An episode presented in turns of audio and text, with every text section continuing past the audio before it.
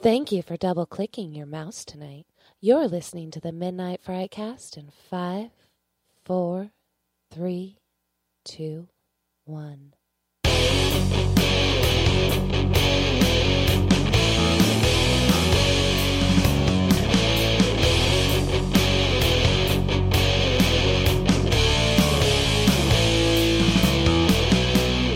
Hey, everybody, welcome to the Midnight Fright Cast episode, special episode. Surprise. We are in our favorite spot in October, not watching horror movies. We're in the basement of the Grand Theater out in Grand Island, Nebraska. That means one thing we are here at Prairie Lights Film Festival. I am your host for this episode. I am Greg the Movie Guy, sitting, nope, naturally to my left. You, usually you sit on my left is Patrick. That is correct. Hey, right. everybody, how's it going? and Josh is on across the table. We're always just- across the table. We're just missing Maddie and Hellraiser. there you go. Yay, we said it, Maddie. we said it, Maddie, for just for you. you. All right, we are getting ready to kickstart a an epic weekend. We actually had a uh, a great night last night. Uh, saw some fantastic films, and uh, we're kicking uh, today off with some more fantastic films. We're going to be talking with some filmmakers. You know the usual stick, stick, shtick, Shtick. shtick. We're not we're not talking usual pieces of wood here. Just kind of getting us uh, rolling here. What uh, what did everybody think of the films from last night? Thought it was a pretty solid evening, actually.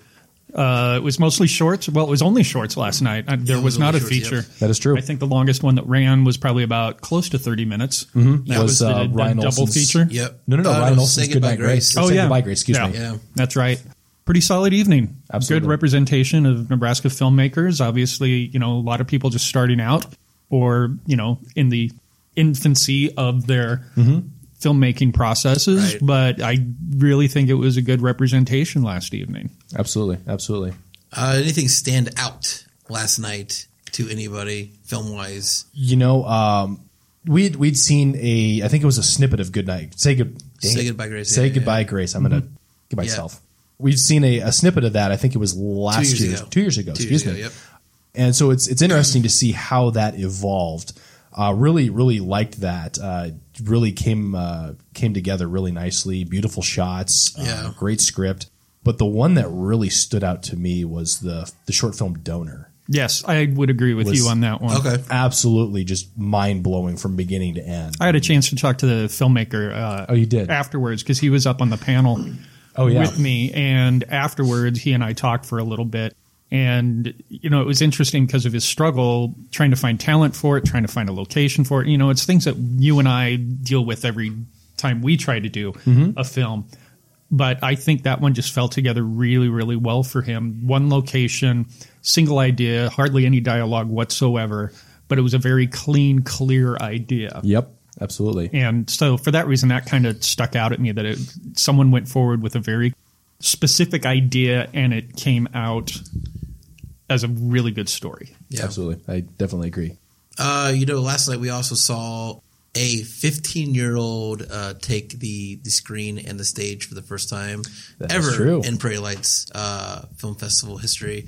Uh, Kaylee Kaylee Wade, who has been in movies uh, here and has been here the last at least few years for the festival, uh, finally uh, stood up and said she was ready to to make her own Mm-hmm. uh, film. She's been on enough uh, sets and she's had enough experience to where she could write and direct her own thing. So uh, she showed Take One last night for the first time, uh, and it got received really well. Really well, Um, really yeah, well received, so- absolutely. Yeah, and hopefully we'll get Kaylee in here for an interview. yeah, we'll talk to Kaylee. I'm sure That, that's, she that likes was to talk. oh, absolutely. That was a uh, that was a fun watch because I remember three or four years ago when she approached me about that idea, and I told her we we can make it happen, and you know, it, I, I helped her with the with one of the initial uh, writes on the script, and I'm I'm glad she didn't go with the one that I had because I think I screwed up her idea, and uh, she went off and did her own thing. But just seeing it come together and completely culminate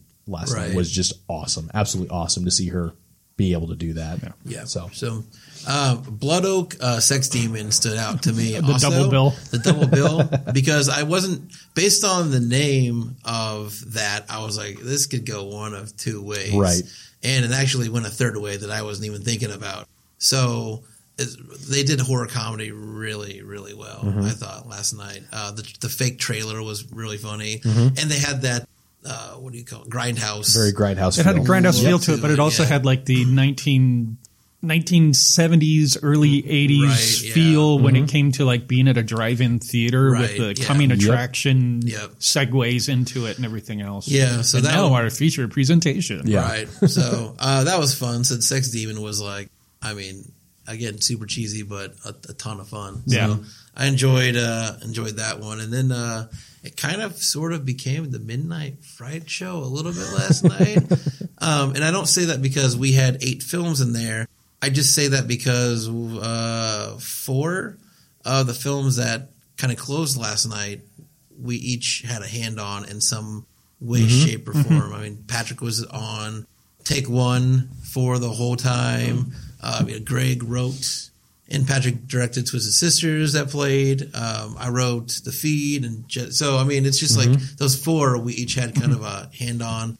Well, the Midnight Fright name was not on every one of them, but our name was We on were a piece Right. of that. yeah so so that was kind of fun to to watch that section also play pretty well i thought twisted sisters played really well last night It, got a really nice it played reaction from the audience. Better than I expected, but my heart was racing once the uh, the opening credits started rolling. right uh, the I was I was just worried about that last part. I mean, not necessarily worried, but I was anxious to see what the audience What the response reaction was was. going to Yep. be. Yeah, that's all I At wanted. the That's very, exactly where at I the was. very Yeah. end. So that's the whole time I was. That's the only part I was waiting for was that one section where he does what he does, and just to hear what everybody else was uh, gonna react to. Yeah. but Yeah.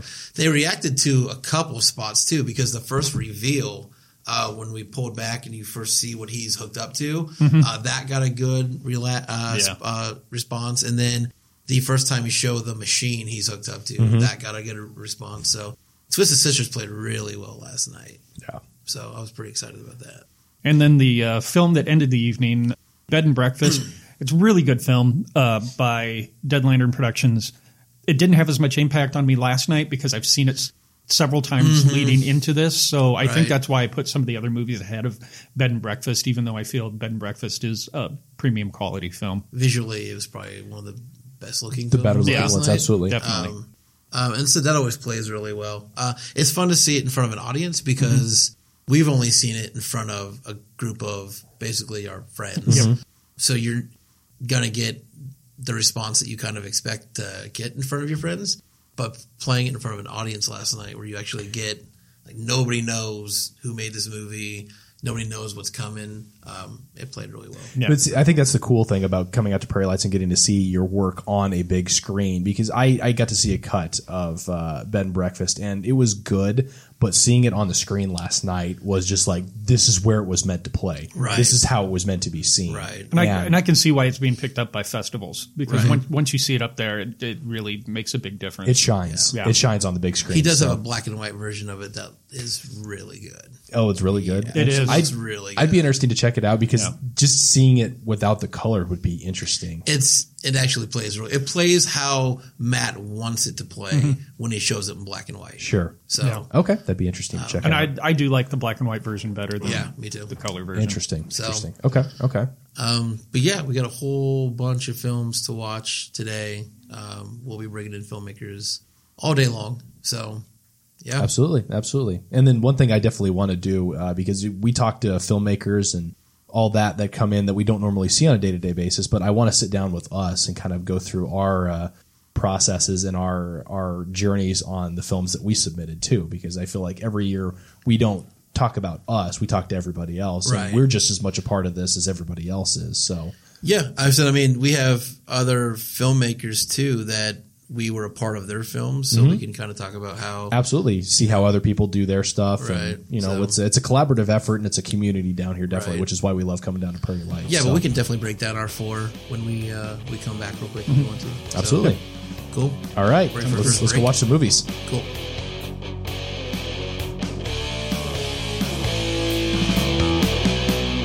Hey everybody, welcome back to the Midnight Frightcast. This is this is kick it off. I don't know, whatever. Uh, we're here uh, right now with uh, Jesse Snyder. He is the director of Hard Drive and uh, the feed that played last night. We literally just walked out of Hard Drive, uh, so we're gonna start with that. I mean, we walked out of it. It was that bad. Yeah, it was four minutes of, walk shit. out. Um, uh, so hard drive was uh, part of a 48 hour film Yep. challenge, right, Jesse? So tell us how you got started with uh, that. Yeah, so there's actually a very complicated backstory to this. I had uh, been getting really frustrated with the theater scene in Lincoln where I live, and film had always sort of been my ultimate goal.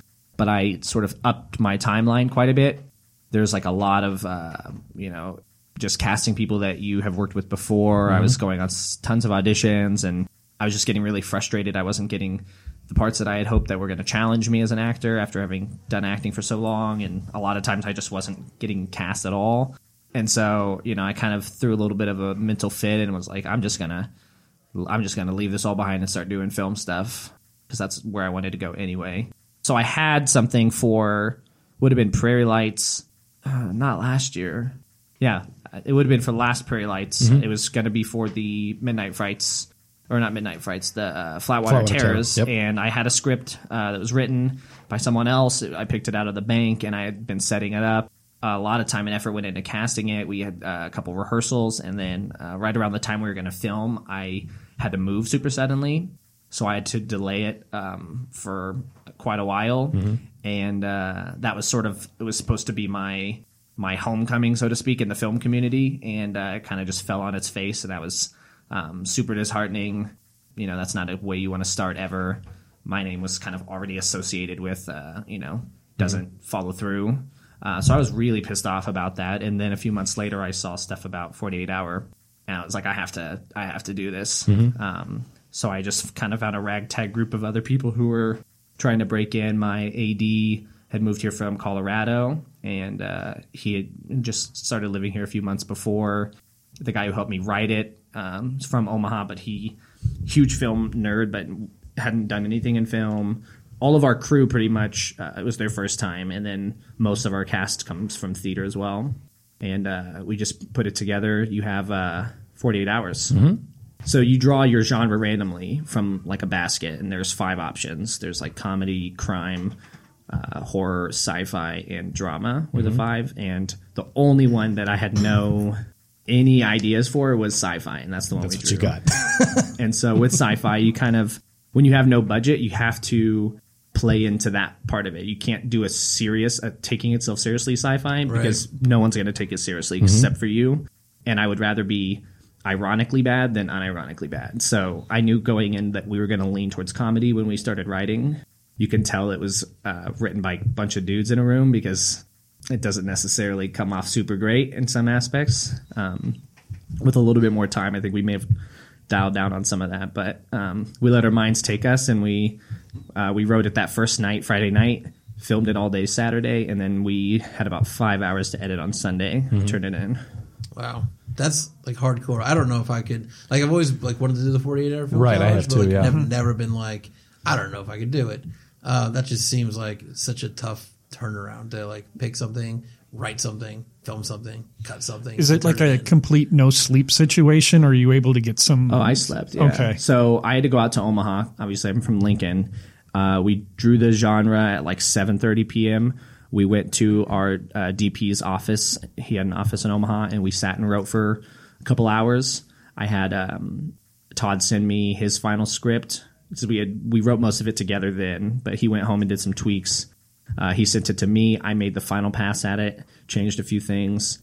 I got about six, seven hours of sleep that night. Drove back to Lincoln. We filmed in Lincoln um, from about 10 or 11 a.m. to 8 p.m. Got another decent nights of rest. Then we had to drive back out to Omaha and edit in his office again. Um, again, from like, we started at 9 and got done. The deadline was to turn it in was 7, so we finished at about 6. Did you have to have a certain runtime for that? Five minutes or less. Five and, minutes or less. and then do they screen them all there? Or Yeah, the next week. Oh, so, the next okay. week. Okay. So, um, the 48 hour challenge this year was last weekend. Yeah, I saw I was that. planning on participating when I chose my dates for um, the film that I have in production now. I specifically chose October because last year it was in mid September, Mm-hmm. And I figured it would fall around the same time. I had my dates set. I have 10 locations on my film I'm working on right now, so pretty much can't move anything without Right. fucking it all up. Um, and then the dates came out, and they were the exact weekend that I was shooting already. So I didn't do it this year. Sure. But yeah, it has to be five minutes. Um, you have to have your genre. It has to be in your genre. They give you a line of dialogue that all like 40 teams had to use, which was uh, it doesn't usually do that.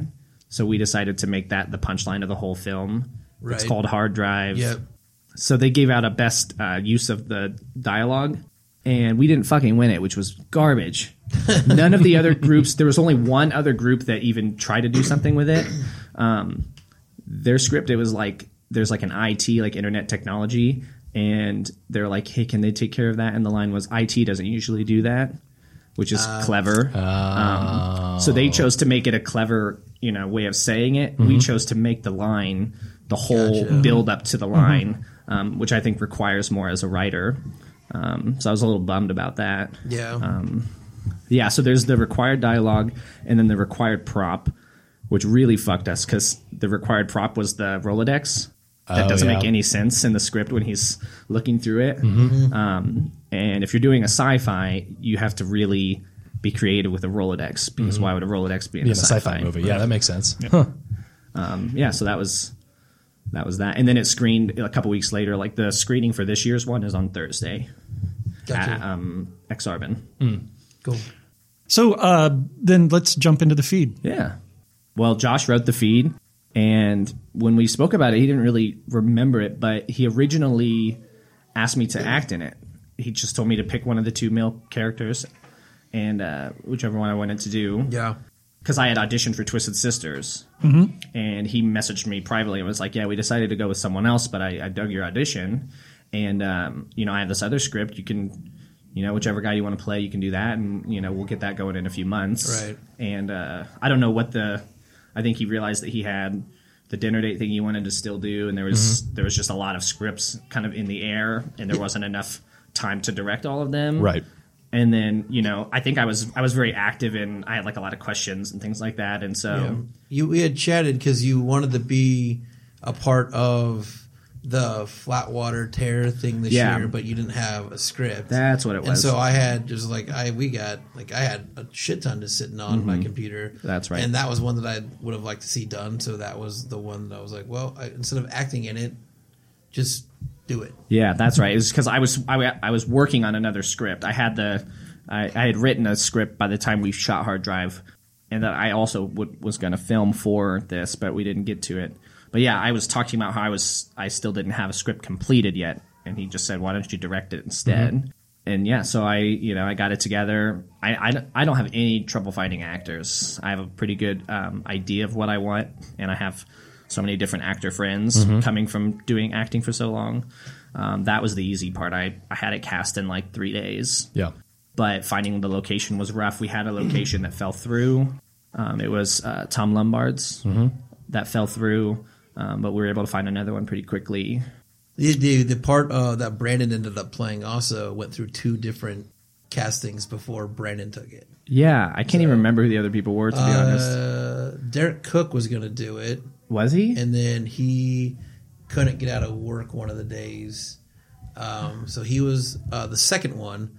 I don't remember who you had. That was Derek Cook. I didn't meet. Okay, so Yeah. I just met Derek Cook in person at a going away party for a friend of mine named Michael, and I sat there talking to him, and he talked about how he knew you guys, and uh, and then he told me he was in the vampire uh, Yep. Love bites. Love Yep. Bites, and I saw Love Bites, and so I was like, oh wow, I didn't even. And then now I remember he was in the chat for like a day, and then he's like, turns out I can't do it. Sorry. yeah, yeah. yeah. So Cook was in there for a Um, Wow, I didn't realize that was the same.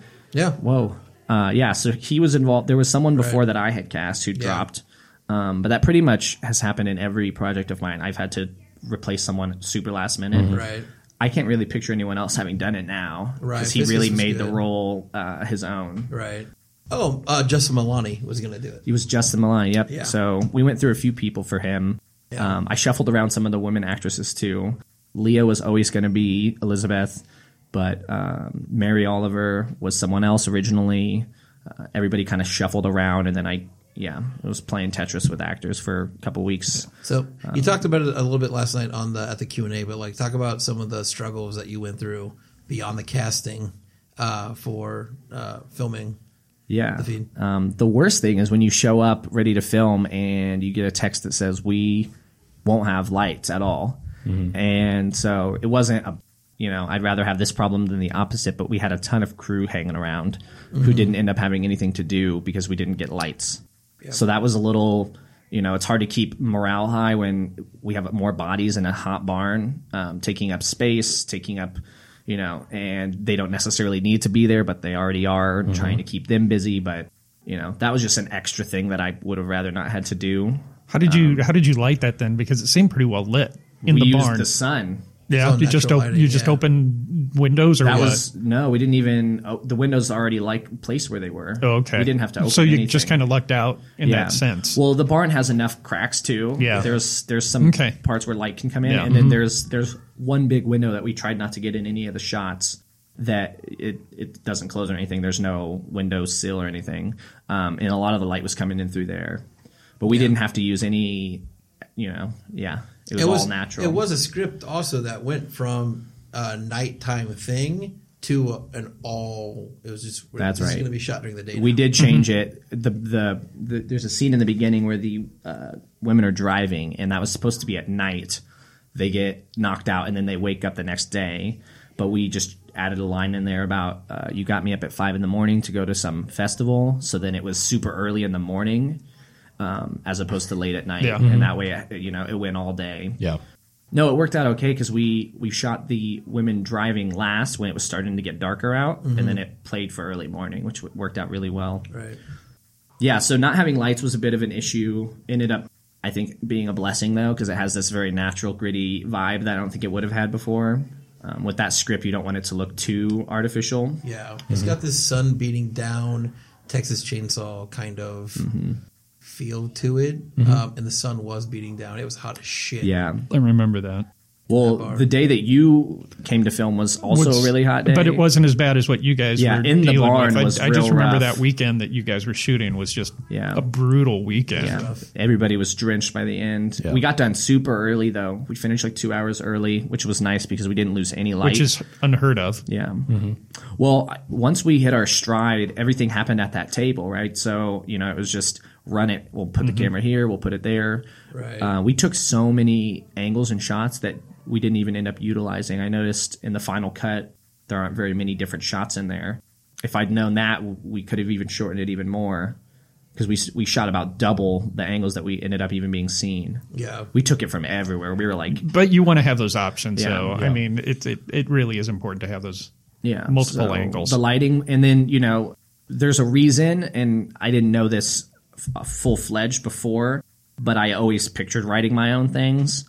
And so i wasn't planning on being in a position where i'm directing someone else's words so mm-hmm. early in my directing. I'd only done i don't really count the 48 hour thing because that was more me dipping my toe in and figuring out if this is something that i really really want to pursue mm-hmm. um, which it was. But i had just done the hero and I, you know, I had all these other things that I've written that I still want to do, uh, and then very suddenly I'm, you know, directing someone else's writing, which kind of has its own, you know, I kind of mentioned this. It's you know, you want to have someone else's, you want to respect their vision, but you also you need something to identify with in the script. You need some sort of autonomy, or else you know it can feel a little pointless to you know be directing something if if you don't feel ownership over it. So that was much more of an internal thing. Uh, Josh and I spoke a lot about it, so it didn't really. Couple conversations. yeah.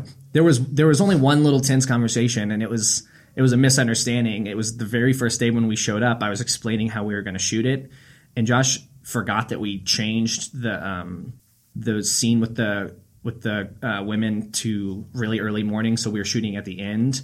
Um, he thought we were supposed to shoot it right away because it's all day. Um, so we were kind of I was trying to explain my thought process, and uh, yeah, so it was a little tense then, but we kind of yeah we kind of worked through it and ended up working out really well. So this uh, the feed required a little bit of makeup effects. Talk about that a little bit. Um, yeah, so Brandon Fiskus did the makeup effects. He also um, played uh, Travis, and I didn't know just how good he was. I had only seen a few things. Um, he'd done some gunshot wounds and level up, nothing super gory like that, and so I wasn't sure exactly, you know, the magnitude of what we were going to get. I was kind of, you know, just put my you know, my marbles in that basket. And then what we ended up getting was, oh, so awesome. For I only paid him like three hundred bucks, and he did all that. So Yeah. yeah, they turned out really, really good. Yeah, uh, you know, because I had worked with him in that movie. He had done the makeup for me.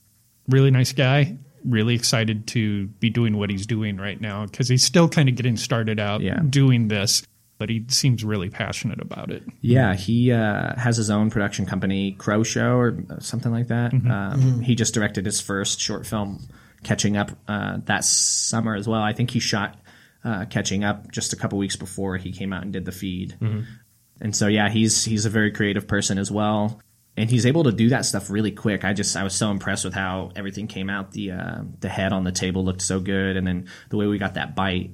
Man, Yeah, the bite the blood. good. Oh my Yeah. goodness! Yeah, I it- actually heard people when the when he stepped back and the and the blood was coming out. People were like, "Oh, And hats off to Sarah for sitting as still Yeah, as she oh did in that heat, in an uncomfortable position, and everything else. Yeah. When we make another pass at it, I was telling Josh, um, it's super hard to tell, but um, there's a point when she blinks a couple times, and so we're gonna we're gonna remove those in the final because there's gonna be another pass, and then um, we'll try to get some color correction going too. Um, so real quick, Jesse, uh, tell us where we can find all your stuff, what you're working on now. Uh, pimp your shit. Okay, so um, I update all the stuff that I'm doing. My my film company is called Gnarly Pioneers Film Co. You can find it on Facebook if you like it. Uh, if you follow that page, um, I'll have tons of updates whenever I'm having auditions. I'm currently in production on a 30 minute sort of romantic drama called Amour Amour. Um, we're 80% of the way through that. And then um, I can't really speak to some of the stuff I have going on afterwards, but when I'm at a point where I can update those, I'm just going to be writing a ton over the next few months. I have a bunch of concepts that I want to get off the ground, and then I have some some acting stuff that I'm going to do, which I'm I'm kind of actually more excited for than I had planned because I I kind of turned away from acting, but I'm yeah I'm looking forward to that. But I yeah the hero, uh, my first real film, hopefully will be playing sometime next year. We just finished editing that. Um, the feed, uh, I'll probably put it out online somewhere uh, here in the next couple months after we make our last pass at it. So you can find those on. I'll post them on my page. I'll have a YouTube, but all the information that you need will be on the Gnarly Pioneers Facebook page. Very Cool. cool. Uh, we will be back. We're gonna go check out some more films. Jesse might jump back on later. We'll see. We got a ton more filmmakers coming up though, so we will see you guys after the break.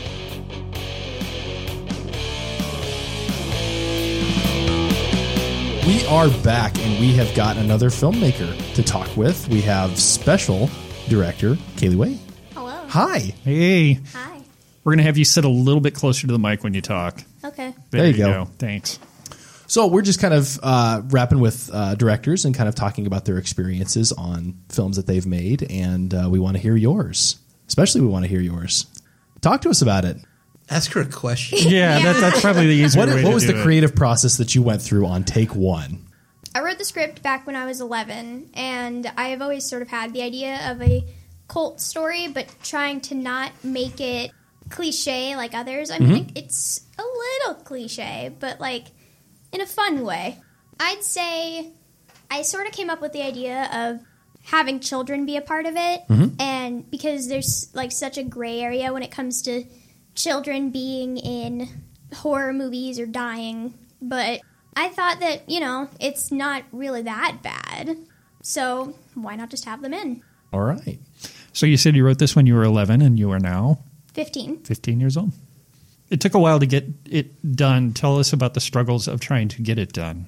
From what I remember my mom telling me is that just no one really messaged her back about it. No, it was more everybody had projects going on, and so it's hard to find a time where you can just say, "Hey, let's let's do this," you know. So it's not so much of a no one message back. It's just a yeah, yeah, we'll have to work on this, mm-hmm. and, then it And- gets tabled. And wait, And wait, wait, wait. wait, wait, It's Heather more. Wait. Yeah. it was worth the wait. Oh, Yeah, There it is. There you go. There you there go. So, as far as the uh, the filmmaking process, you kind of talked a little bit about that when you were on stage last night. Tell us about the the highs and the lows of uh, what every what all you went through and getting it made.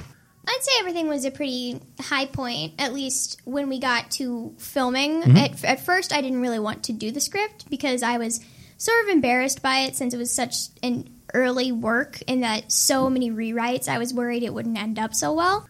It, it ended up doing pretty well. I think that's big help from the cast and people who supported me, but it was pretty good for working. It was a lot of high points. There were some problems with schedules and problem with making sure to get on task and because working with children can be a problem for the scenes with the more children.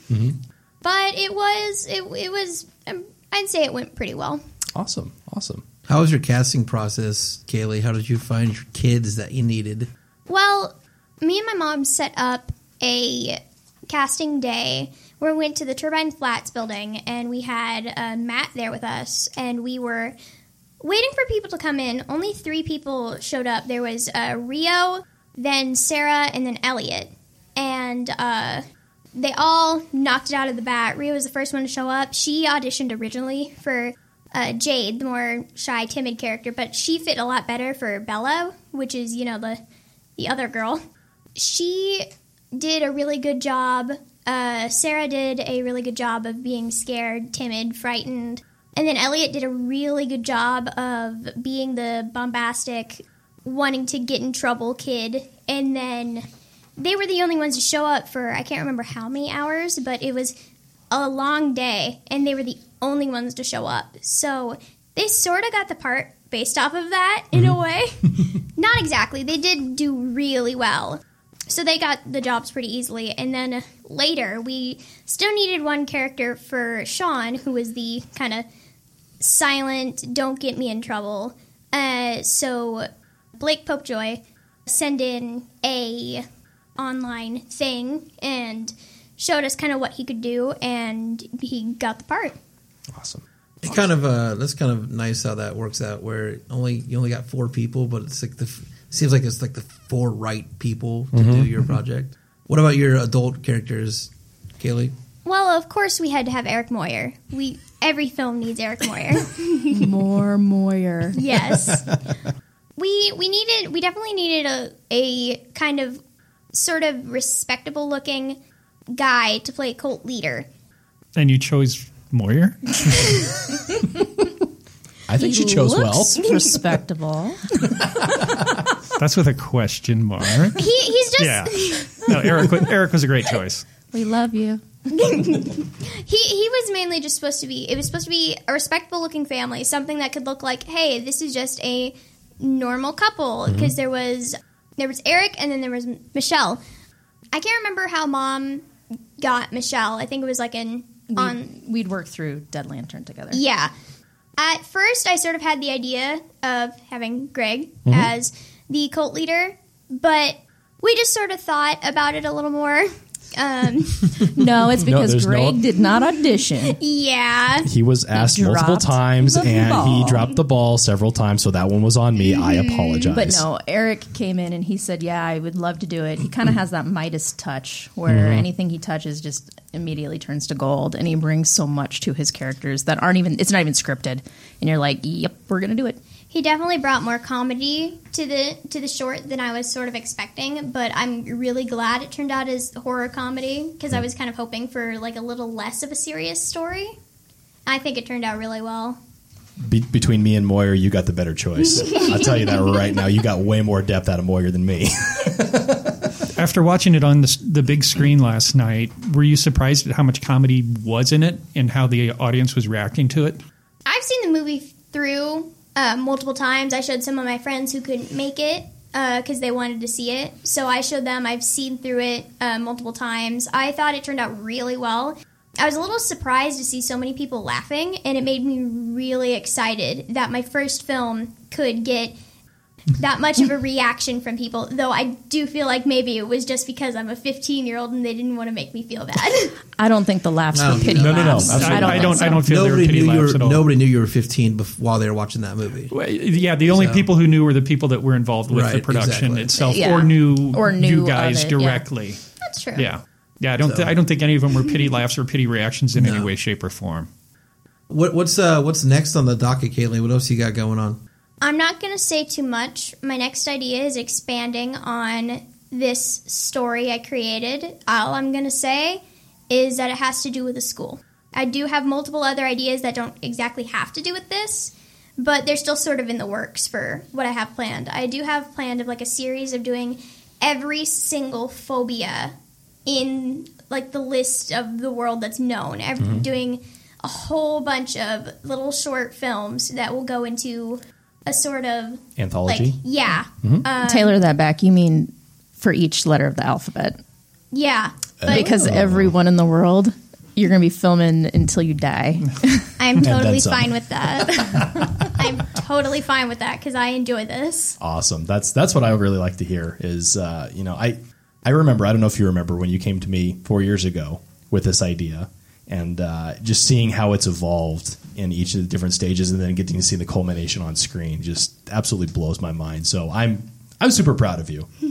Thank so you. keep keep Yeah, making films because you've got a Definitely. you've got a solid talent. Well, like I was saying last night, I'm I'm actually I'm grateful for that lag time of filming it because it gave her a chance to kind of sit with that script and and grow with it and come back to it because you know looking at what it was when you saw it you know back four years ago and seeing what it is now there's definitely some stuff that changed Absolutely. Um, of course. I mean, I, I'll be honest. I wasn't the greatest fan of the script. That's why there were so many rewrites. I just, I almost didn't want to do it at all mm-hmm. because I didn't want to like embarrass myself in front of all these. yeah people. she reads something that she writes at 11 now and she's like oh my god this is stupid it's like That- no it's not stupid just just edit it that's, That's- why you, you just go through and mm-hmm. edit it That's totally part of the creative process, and you'll you'll feel that even when you feel like you have a solid script, you'll look back and be like, "What the hell was I thinking?" Mm-hmm. So, And speaking of, sorry, Greg, go ahead. no, that's that's all. I oh, I was going to say, and speaking of the creative process, not only were you writer director on this, you also helped on the properties for the film as well as some of the makeup. And it, it- the creative process is a learning process. Talk about uh, what you learned on this and what you feel you want to learn going on. I sort of knew a little bit before going in since I've had about seven years of slight experience with acting ever since eight to 15. Um, I've learned a little bit, not as much as I learned now, but I've learned a little bit about camera angles, uh, the sound, how everyone needs to be silent, and all those kinds of things. But now I'd say I sort of learned more about how filming takes a lot more time than you might expect it to. But as long as you work, you can get it done in proper time. We got it done in about two days, and it took the full length of both days, but we managed to get it done. cool. Uh, Kaylee has a new production company that she just started. Um, so what's the name of that company, Kaylee? Dead Pedal Entertainment, Dead Pedal without spacing, and then entertainment. I do have, um, there will be a YouTube channel for it, posting any movies that I worked on. There will also be game things as well, just because it's sort of just a overall company of what I plan on doing with my life. I also do have an Instagram for it, which is uh, dead pedal underscore entertain. I've already liked Dead Pedal on Facebook. What's taking you two so long? Uh, just so you know. Um, Jumping on that now. Dead Pedal on Facebook. Uh, That's run up- by my mom. Yep, that's who I got the invite from. yeah um, so, uh, Oh, then I did like it. I do like that one. Ha. all right. Um, yeah, he called me. Uh, what else we got, guys? I think that's all I've got for questions. Yeah, I don't have any other questions. Just keep us updated on what you're working on. I, I Yeah. love watching new filmmakers grow and seeing how they do, and keep us posted. Yeah, Oh, I definitely will. Keep out, uh, look for, uh, check out uh, uh, Dead Pedal, Kaylee's page on Facebook for sure.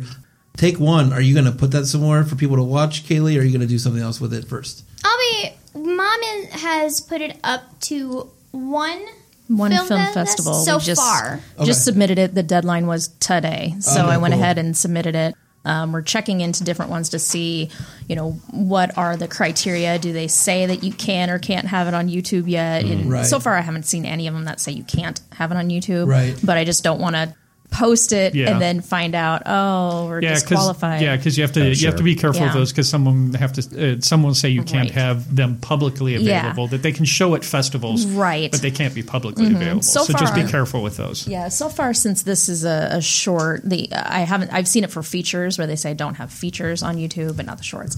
But um, yeah, we we plan to put it on YouTube here shortly after I go through that list, checking out all those different festivals. So I was thinking sometime tonight, since it, it already passed yesterday, and Mm-hmm. I'm sure that uh, people who might have accidentally missed it would definitely want to see it. Mm-hmm. Um, so I was thinking sometime a little later tonight. So yeah, Cool. Cool. Yeah, so check out uh, Kaylee's Facebook page. And then, Heather, you can't leave without pimping out your stuff. Of course. So, where can we find you? I'm on Evil Forest Effects. Uh, Kaylee is is um, eventually going to take me over one day. I think she's going right. to rule. She's going to rule the world. Um, she Your, your uh, mom's your mom's going to be working for Right. you. I'll be working for She her. already does. And I'll be like, remember, remember that time when I bought you that clothes that you wanted? remember? I remember. she already does work for me since she worked on this movie. Just say, "Shut up, give me a sandwich." Get yourself in the sam. Uh, get me a sandwich from the kitchen. But no, um, yeah, I'm really proud of Kaylee. I've been in her corner this whole time, pushing her, saying, "You got this. You can do it," and and just just make the film, and then you can always make another one. If you if you don't like how it turns out, just keep on going. So And I just want to give one more shout out to the young people, your young four Yes. stars in that film. Absolutely. Right. Uh, because they were a delight to work with. They were very professional. Uh, I know that a couple of them had had experience, but not a ton of it. But they were very professional on set, and that was Mm-hmm. Yeah. such a delight uh, to work with Elliot and Sarah and Rio and Blake. They were surprisingly mature. Like the youngest we had, Mm-hmm. at least for main cast, was nine. Then I believe it went to either 10 or 11, and then 13, 14. Um, the, they were very, very mature and uh, did a really good job of getting to work, getting on time. There was some times where we goofed around a little bit, but I mean, you kind of, you kind of got to do You need that. to have that. Absolutely. Yeah, you gotta, you gotta make sure you feel happy while doing this. Yeah, but you just don't feel that way at the end of the day when you're. yeah, that's true. yeah. So, well, excellent. Thanks for joining us on the podcast. And we're going to be taking another break here and uh, coming back after we watch a couple more films and maybe eat some food. Game on.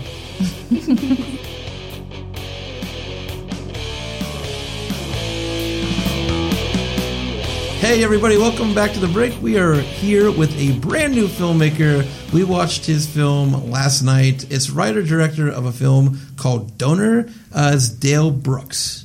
Hey, what's going? Thanks for having me, guys. Appreciate it. Absolutely. We're glad to have you yeah, here. This is really awesome. Glad to have met everyone. So, kick off with some questions, guys. Let's. Yeah. Uh, Well, let's, uh, Josh had said Dale. first first time filmmaker was Donor actually your first film, or have you done anything before? Yeah, it was my first film. Yep, first uh, shot in the dark and see where we landed, and then go from there. Really. Yeah. And uh, what encouraged you to do this movie? I mean, you had said last night at the Q and A that this is something that you've been milling around and stuff like that. Mm-hmm. But I mean, what really got you into it, and what really pushed you to that point of saying, "Damn it, I'm going to make this film"? I think it's just that that always curiosity of like, well, what if? Could it, is it going to be good? Is it going to be bad? And kind of like, well, it's better off knowing than not. I mean, that can be a real burden. And so, and it, finally, I was just like, let's just do it. We have a talented uh, film base, people in Hastings, surprisingly, I- just people that are curious, you know, curious about it, and the support uh, with the community behind it, intrigued and interested, and that's that's uh, that was kind of just that leaping point where it was like, well, everything's kind of set up. Let's see what this college has to offer. With us being graduates of Hastings College, the, the the crew, the whole crew was full Hastings College. It was just like, all right, let's just see anxiety and then the curiosity at Sure, the same time. sure. you know? Yeah. Uh, last night you did share with us some of the challenges of basing a film in Hastings or, or creating and, and developing a film in Hastings. Uh, go ahead and share with our audience what that what those challenges were. It was interesting uh, with the challenges on in shooting with in Hastings uh, was because it wasn't really like a challenge to shoot in Hastings. It was to get the people there in Hastings. Or, well, what are we going to do for talent? Who do we pull from? Do we pull from the college? The college is they have the theater on campus, but it's very stage presence, uh, and so the actors are not really interested. Surprisingly, they want to do Broadway. They that's what they they want. Um, film is just a not of interest, and so that was the biggest challenge in shooting there was getting somebody from somewhere where we have no connections whatsoever. This is our first film, so how do we do that? That would that that was the tough one. You know, we hadn't networked. We hadn't. I think we came here the year before to Prairie Lights, but even then, it's like it's just tough to build a network. Absolutely. and start Yeah. talking with people. So that was the challenge. The biggest challenge was is to get a, a star and uh, you know start building that that network. Where did that uh, Where did that story come from? Like, why that story? I was inspired by an urban legend slash kind of reality. Okay.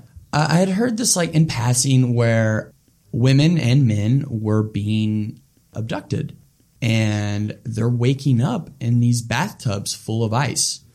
And all that they have to the left of them is a phone and it says dial 911. And then they go to move to reach for it and they can't and they're trying to figure it out until they are look into a mirror and well, well there's their kidneys are gone or whatever and they're, it's all being sold on the black market. And so I started playing around with that idea, and it got stirred my curiosity of like, well, why is this? Is this happening in Hastings or a small town? Or it mm-hmm. surely could if any like. You know, Texas Chainsaw Massacre happens in a small town. Why can't Right, this? right. Right? Like, so I started playing off that idea, and then the idea of, well, slowly dying. Like, well, what if the phone do- isn't working, or what if this? And then started to mold that around, and that's where kind of the the main script came from. What was the idea with the timers? The timers were just. I liked the idea of notes, but for me, it wasn't enough. I wanted something else, and I really wanted to play off of the heart rate. I think that was really cool, in that in that. Um, so, what else sounds like a heart rate? Well, what if there's timers? What if she is? Not only does she know that she's dying very slowly, but what if it's that visual reminder of that? And that really intrigued me. And uh, it's like, all right, let's set up 3 mm-hmm. It's just that she's she's got to overconquer it. You know, Yeah. each one get mm-hmm. get past the next. Okay, what's next? What's next? Yeah. And I don't want to give away the, the, the kind of twist that you had in the film itself because I want the audience to go out and actually see this film. But how did you then end up on that twist? Uh, uh and, and- Without and the saying it. challenge Yeah, is yeah. without saying what it is. Yeah, yeah, exactly. Fair enough. The twist kind of it was twofold. Uh, I knew I wanted to do that, but with the to a point, right? I am a sole believer that things are kind of made and the magic really does happen in the editing room, and it's fun. Oh, look at this! Yeah, we got the someone ghost joining executive us. producer himself. hey, you hopping in? Sure. Yeah, there he is. Yeah, just joining us is uh, director of Heuristic, Jamian Rush. Is that correct, Jamian? Did I Yes, pronounce yep. that correctly? Excellent. So uh, we'll we'll be getting to you in a second here, and then probably have both of you talk about working with each other. Love it. Yeah, Yeah. definitely. Cool. Yeah. Talk about working with your talent because you both shared the same talent. What is her name again? I'm sorry, the actress. In, Meredith. M- I try to- Meredith McMullen. there we go. I always say McAllen, she hates that. She's like, Dale, you can't figure this out. and Oh, you just yeah, and yeah. you found her out of Omaha. Mm-hmm. Yeah, Jamian and, did. And uh, how did that go about? Because it, it, it sounded like you were trying to find people in Hastings, and Mm-hmm. you know Lincoln is very similar. We've got a strong theater resources there, but nobody Mm-hmm. wants to do film, so we're constantly looking for people as well in a, in a larger city. Um, so you had to reach outside of Hastings, and you found her from Omaha, correct?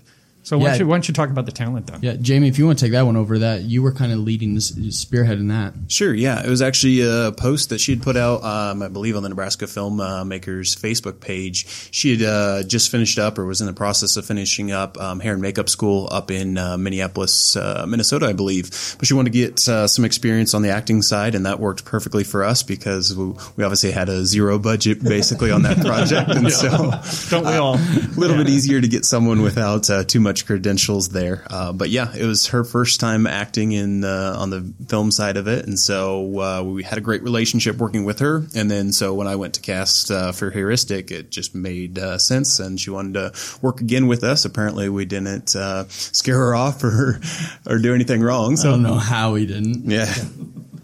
um, jumping back to donor just uh, really quick it really worked well for you that you were able to put it in a, a simple one set uh, location for that um, did you keep that in mind as you were writing it or was it just that's how it grew organically.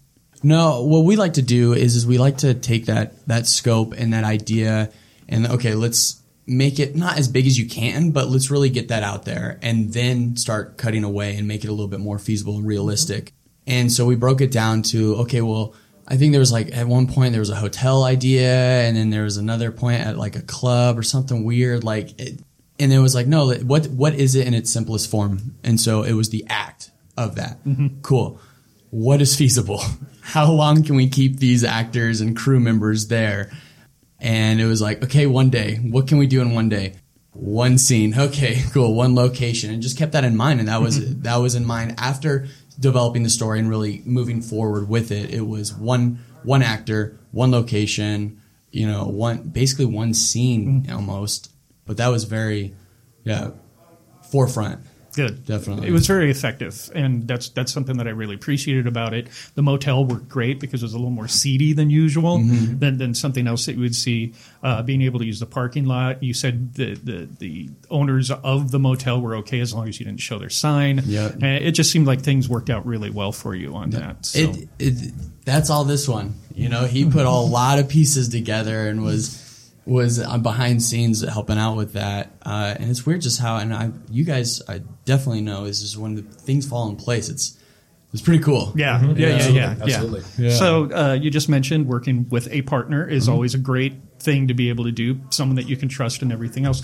So you two tell us like how you met and what your working relationships are. Then when it comes to film.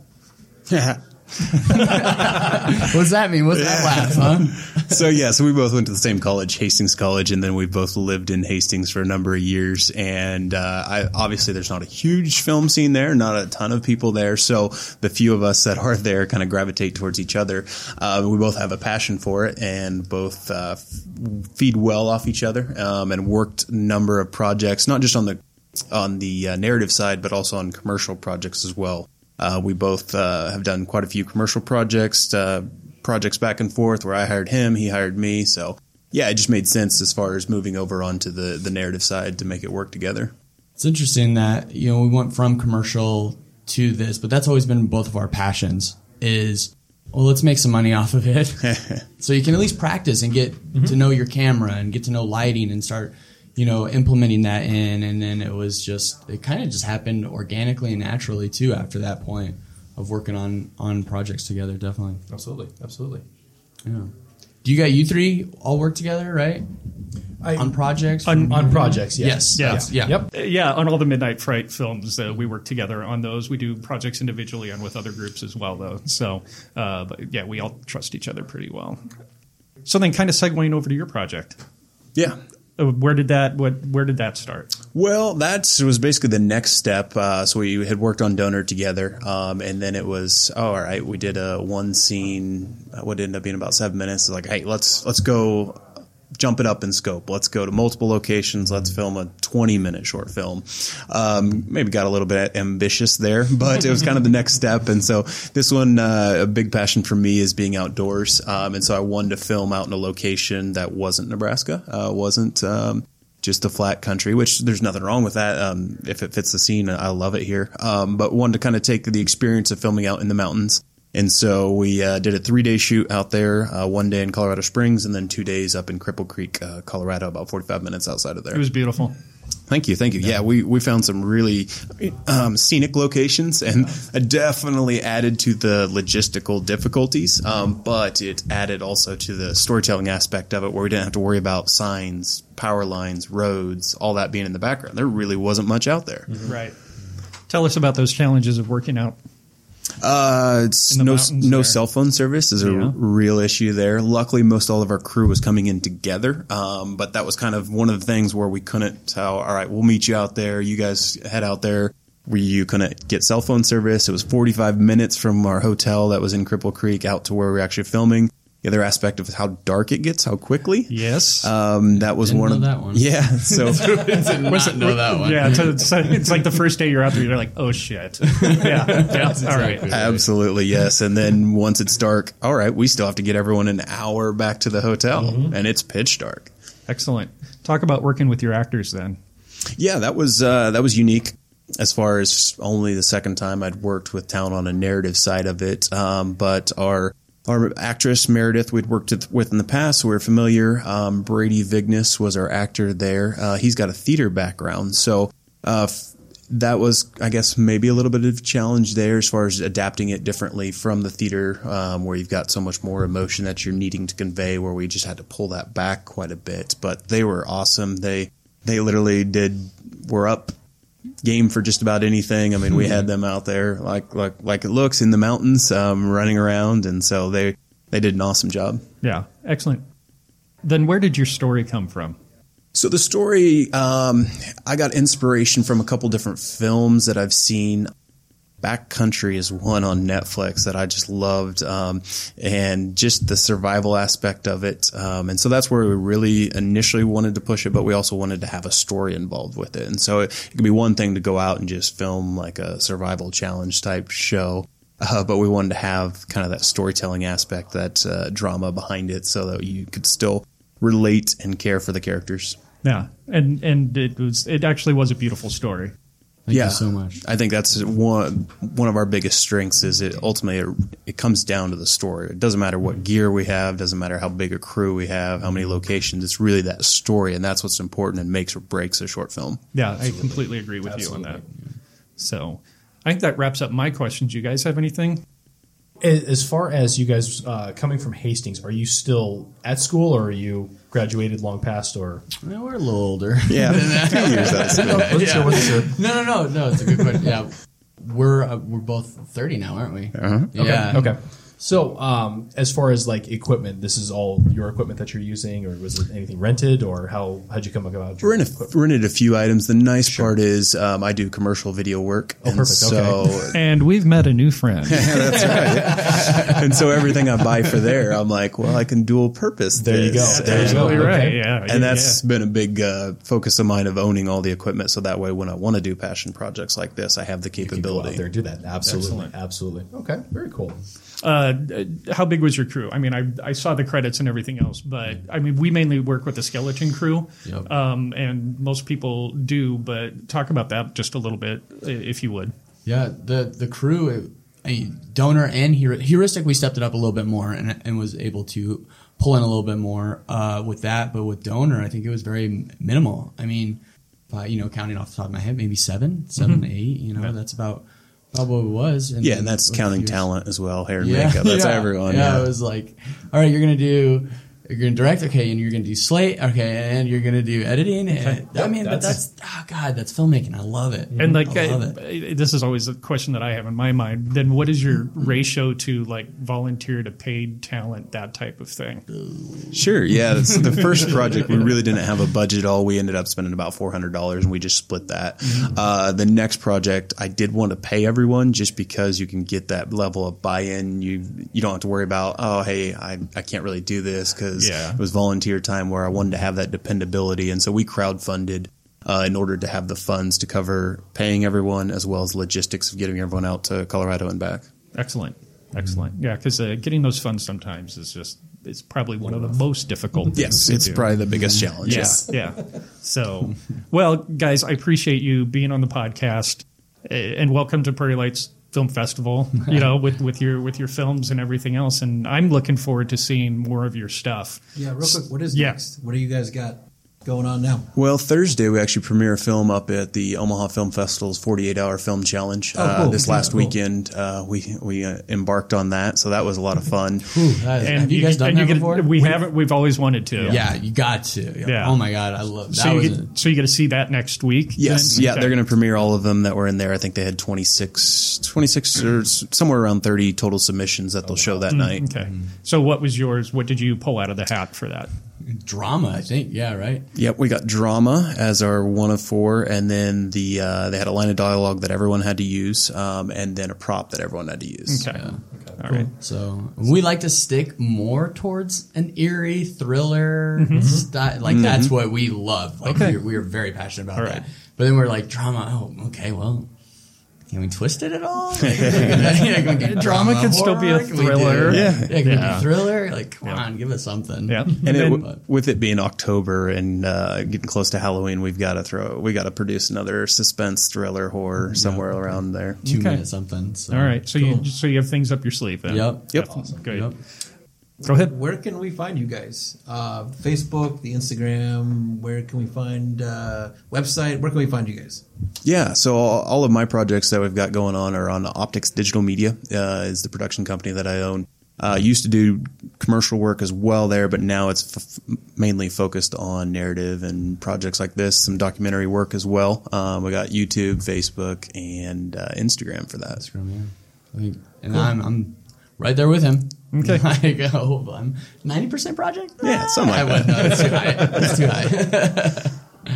Cool. But Well, awesome. Once again, thanks guys for being on the podcast, and it was great seeing your work, and I'm looking forward to seeing you more of your work in the future, and and you know just getting together possibly at things like this and talking more about the craft. we'd love to. We'd Excellent. absolutely love to. Thank you so much for this. guys. Yes, absolutely. Thank you very much. Cool. We'll be uh, right back. with Yep, taking brand another new, break. Uh, brand new artist. And we're back. Uh, sitting with us now is uh, sometime filmmaker. You still make a lot of films here, Hunter, right? You're still doing that. Uh, yes, um, in uh, in a certain way. Um, I have uh, contributed a lot in these uh, past couple of years. Since I was like a sophomore in high school, I uh, one of my first film shoots was with you guys on uh, the set of Witches. that was the, the film that never got Yeah, I made. was like, what is witches? It got made. It's just never been released. okay, it's never seen the light of day. Yeah. but uh, yeah, but since then I've been in a lot of like extra background roles and uh, production assistants. I uh, directed my first narrative short. It was called Proof. It was uh, premiered here at Prairie Lights in uh, October of 2017, and that was for uh, Flatwater Terrors, and that was a really defining experience for um, my filmmaking journey so far, and. Uh, for my senior year, oh the memories. uh, anyways, but and I had another short I directed play last year called In, In- "The Inconvenient Truth." That was a lot of fun, and I didn't have a directed short film that I directed play this year, although um, I was an assistant director on the feed yeah, yeah. I forgot about Yep. you did that. Yeah. yeah, that was a lot of fun. It was an exhausting shoot, but it was definitely worth it, and uh, I really enjoyed working with Jesse and all the actors and the crew on that. And How do you think that played on Friday? played really Better? well. It, it was great. I think uh, it turned out super well, and um, there were a few things um, I wasn't expecting in the film, like in the uh, middle of the film, there's this big reveal, and then classical music starts playing. That was a really awesome moment, and it fit in with the horror aspects of the story really well. I really enjoyed watching that, and I was also a uh, supporting character in uh, Take One, Kaylee's film. Uh, I was one of the uh, evil cult members in that. That turned out really great, and I'm and I'm looking forward to seeing what Kelly Waite has uh, in her future.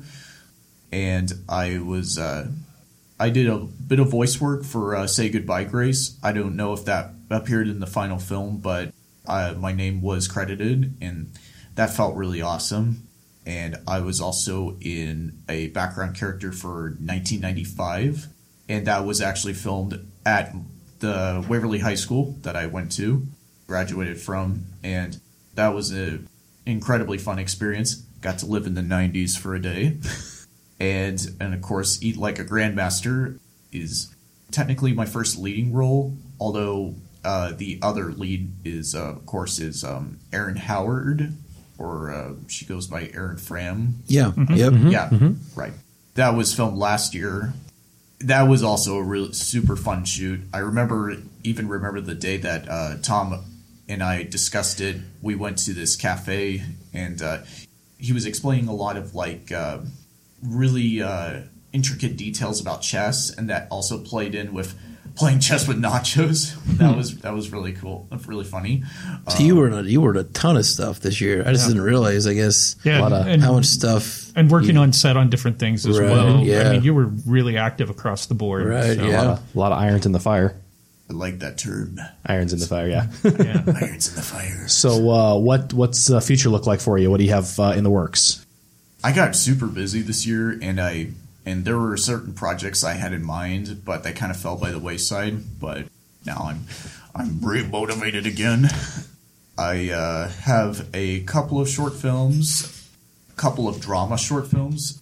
I like some people would say like uh, I guess one of my writing suits that I lean most towards is dramatic storytelling, and so I have two short films, uh, dramatic short films planned, and I also have a, a raunch comedy planned. Raunch comedy. Interesting. Interesting. Don't know entirely know that's how that's going to play out, but Yeah. uh, keep. I'll just get the speculation ball rolling there. There you go. There you go. Okay. And uh, then one of the final questions we always ask our guests is where can we find your work?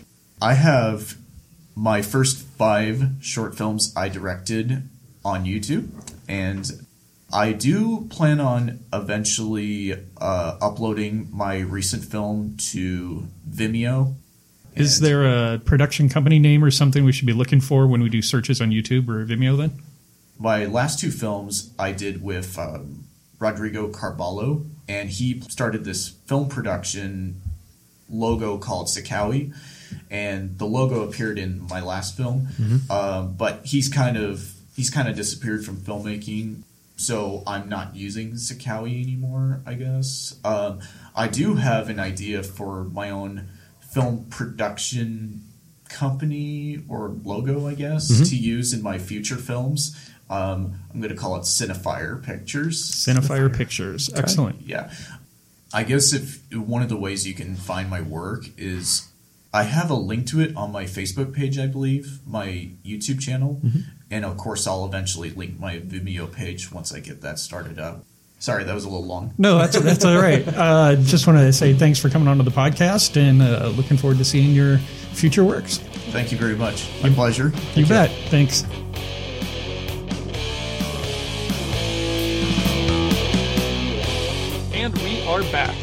Well, sort of.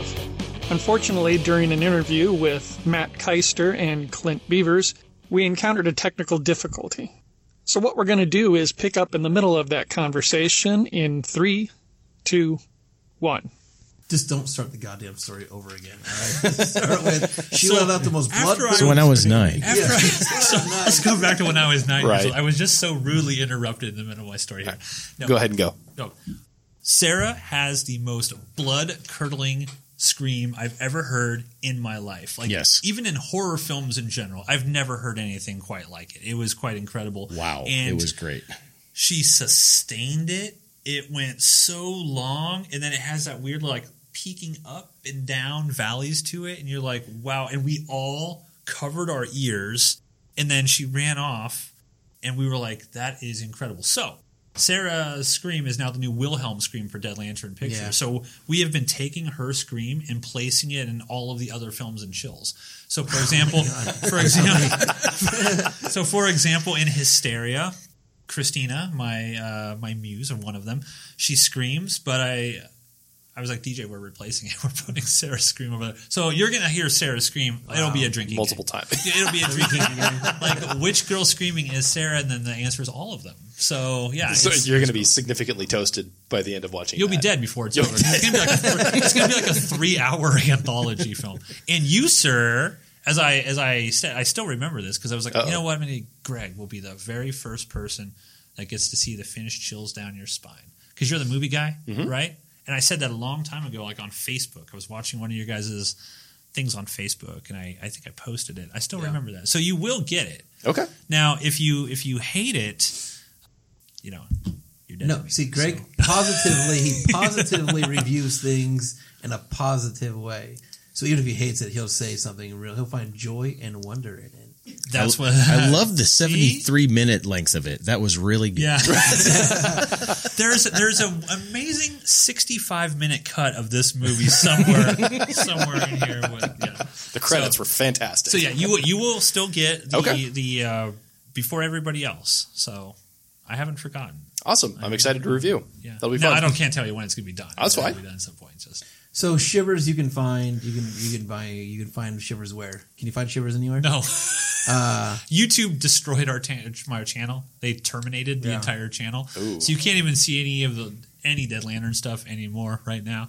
cool. Um, so, so, great. yeah. Um, but, but you You asshole. well um, Shivers and Isabel you sold out of at your convention that you went to, right? Crypticon? yes, we went to Crypticon. This was it July? Something. Yeah, it was Yeah, July. it was July. So- Yeah, at the end of yeah, July. It was July. We went to Crypticon. We took 150 DVDs and or Blu-rays. We had Shivers on Your Spine, Eyes of Isabel, and Outpost Doom because I had found some secret Outpost Doom DVDs floating around. We sold out of all of them within six hours. So we shot. We we sold for four hours on Friday, and then mm-hmm. we were sold out by noon on Saturday. It started at like ten. So in six hours, we sold 150 discs. Yeah. So that's, that's how because bad I- Isabel is. That, no, no, no, no, no, no. so, see, it's it's bad, but I can convince people through the power of persuasion to buy Man's it good at it. anyway. right. Well, As you can probably tell, uh, ladies and gentlemen, I like to talk, and so I can pitch anybody anything. So that is 100 percent true. I've heard that pitch, and I almost bought something, but I didn't. Um, well, it's because you had no money, and we Well, said go away. Then no, we have you- other people to try to get. yeah, no, you were like, "Here's copies for free." But yeah, I said Isabel. It used to be. It was on Prime for a while, right? Wait, I made a poor life decision. Yes, it was Okay. on Prime for a while. Um, I just just trying to figure out where we can point to people where they You can find can't. your stuff. You can't find your stuff anywhere. You can't find. You don't you put can- it out there. Until they Lit- make some more literally, DVDs. literally, you cannot find our stuff anywhere. We sold out of all the DVDs. There are no more Blu-rays. There are no more DVDs. YouTube terminated my channel, so you can't even see any of the free stuff that I had posted on there. And I'm too lazy to go back and add a whole bunch of that stuff to Right. YouTube again. So no, you can't find it any that I'm aware of unless you mm-hmm. torrent it somewhere. Cool. So I'm going to wrap this up, but Matt will be back because Matt is the. We, he doesn't put titles on anything, but he is technically the festival director for Prairie Lights. So I, I do nothing. he does not put titles. he does not do put nothing. titles on. He shows I up. threw that title out there, so that's that's on me. Um, but I want to bring it back because I want to talk about the actual Prairie Lights. You want me to drop some hot news? I don't want you to drop hot news. You can. You that's up to you if you want to drop hot news. That's on you. But I do want to talk about the actual festival itself. Is that going to Um, be its own podcast? Because Patrick's going to be No, very. he's it going to cut this all out because like, there's too much Matt. That's fine. It will be on. No, it'll be on the Prairie Lights podcast. Obviously, what is, we'll do another segment and not talk about your actual fucking movies, but talk about the festival, which is all I really want to talk about anyway. So I don't want to talk about your movies. See, Yeah, this was all tangent, actually. this is all filler. Like like- five different like, We're actually just killing time because we want to talk to the real people and we're just Right. bored down here. We just We're need a, we just you. need a, we need a podcast this week. So Yeah. you were down here. The fun people Um, left, so well, you guys are in the room. now, Josh, you're going to be helping out with auditions. I do want to say, and Patrick, please leave this in. Josh is going to audition for me tonight. I, I signed up. Whether or not I show up, that Have was you ever actually auditioned for anything for me before? I don't act, so this is going to go really well. Okay, That's yeah. why I signed This up. kid, neither do I. I'm very excited. I think Greg should show up and audition. Yeah. I think Patrick should show up. about Just do it. that. Just do it. So Just um, do it. Uh, it was just really a way for me to actually get into the audition room to watch the auditions. When I probably could have just asked, "Do you mind if I watch the auditions?" That would have been a lot easier This guy. to do. No, it, anyway, it's just taking steps with that. It's doing the audition, reading it in front of people. Because you know, I'll I'll go to a set and I could have read you every single line, but when you're put into the scene where you have to react to everyone, the camera's on you and it's action, and and you're just thinking, I just need to get through the lines. Right. And there- um, I've gotten plenty of pointers uh, from Matt and Mark and Right. those guys, and they've helped immensely. Actually, I It- like it- to tangent. I like to we really. almost had this section wrapped too. yeah, yeah. I really think it's important that directors, you know, do their job, and it's direct people. You know, if you see somebody struggling or not putting their best performance that you know they have in them forward, it's your job as a director. It's your responsibility to put them in that best position to succeed. Right. And if you are a director that's seeing something and like this ain't gonna work, you know, uh, we had uh, an issue on one of our sets where one of the actors was not, it just wasn't working, was not working at all. And I had to completely change how I approached it. And I had to take this person aside afterwards. I'm like, I apologize if this was embarrassing. Because basically what happened was like, you're not going to interact with the other person. You're going to do this. Camera's just on you. I want you to read this line three times, three different ways. And this person started reading it, bum bum bum bum bum bum bum, and then I would I always ask, "How do you feel about that?" If they're like, "Well, I was I don't like it. I didn't like it either. Let's do it again." Boom boom boom boom. How'd you feel about that? I, I liked it. I did too, but it can be better. Let's do it again. Boom boom boom boom. How'd you feel that? Boom, you nailed it. You got it. Now, uh, it's always important for a director, you know, and in this particular case, I took this person aside. I was like, I did not mean to sort of, you know, put you in a weird spot. Right. But I had to do this to get, because everybody's there. Everybody's Mhm. watching. It's like, Mhm. why are you treating this person differently than all the other actors? Right. And I told this person, this is why I did it.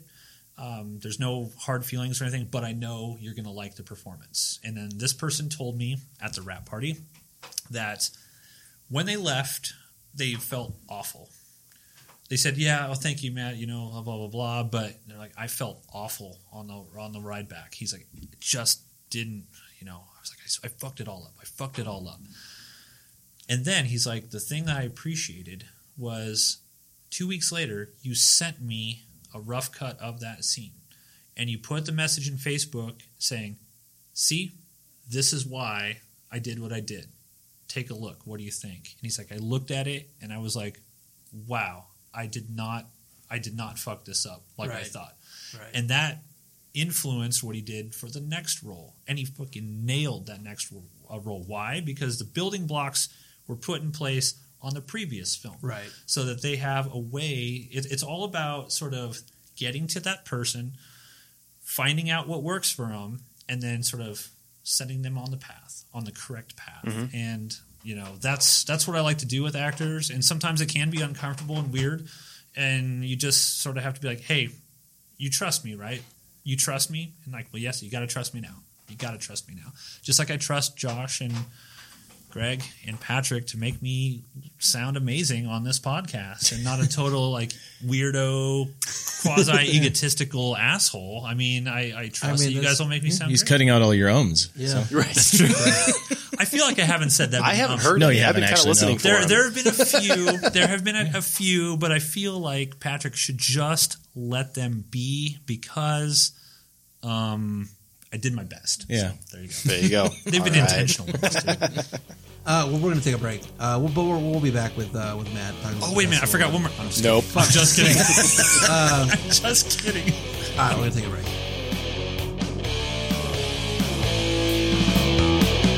Uh, hey, welcome back to the Prairie Lights uh, podcast. We're back here with Matt Keister. Mark Popejoy is hanging out with us. Clint uh, Clint Beaver's here.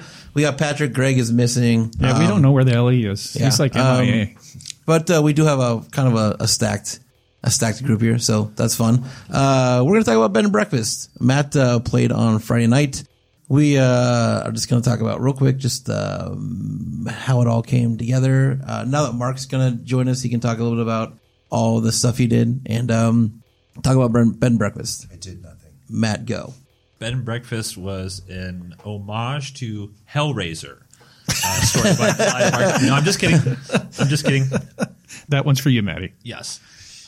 I had watched a Nudie Cutie by Harrison Marks from, I believe, 1958, uh, starring uh, classic pinup icon June Palmer. And it's called Nightmare in Elm Manor, and you can watch it on YouTube free. And I had watched it and thought it was a really cool concept that could be improved. And I wrote a script for it, thinking it will never get filmed. And then the guy across the table got all the resources together. His name was Clint Beaver. He was amazing at Yes. securing Yeah, way to go, everything. now, Mark Popejoy I do what I was can. able to secure a location for us and uh, take it away, Mark. I'm, I'm tired. Go ahead. this is such a way to end this podcast. This- yeah. Is all the energy in the room Oh, right this, is now. funny. this is funny because I did like this amazingly epic one hour Yep. uh, interview yesterday. Yep. It was it was cool. It was probably one of the coolest interviews I feel I've ever been able to do. It was really good. It's all gone. And now I'm running on 27 hours now with no sleep.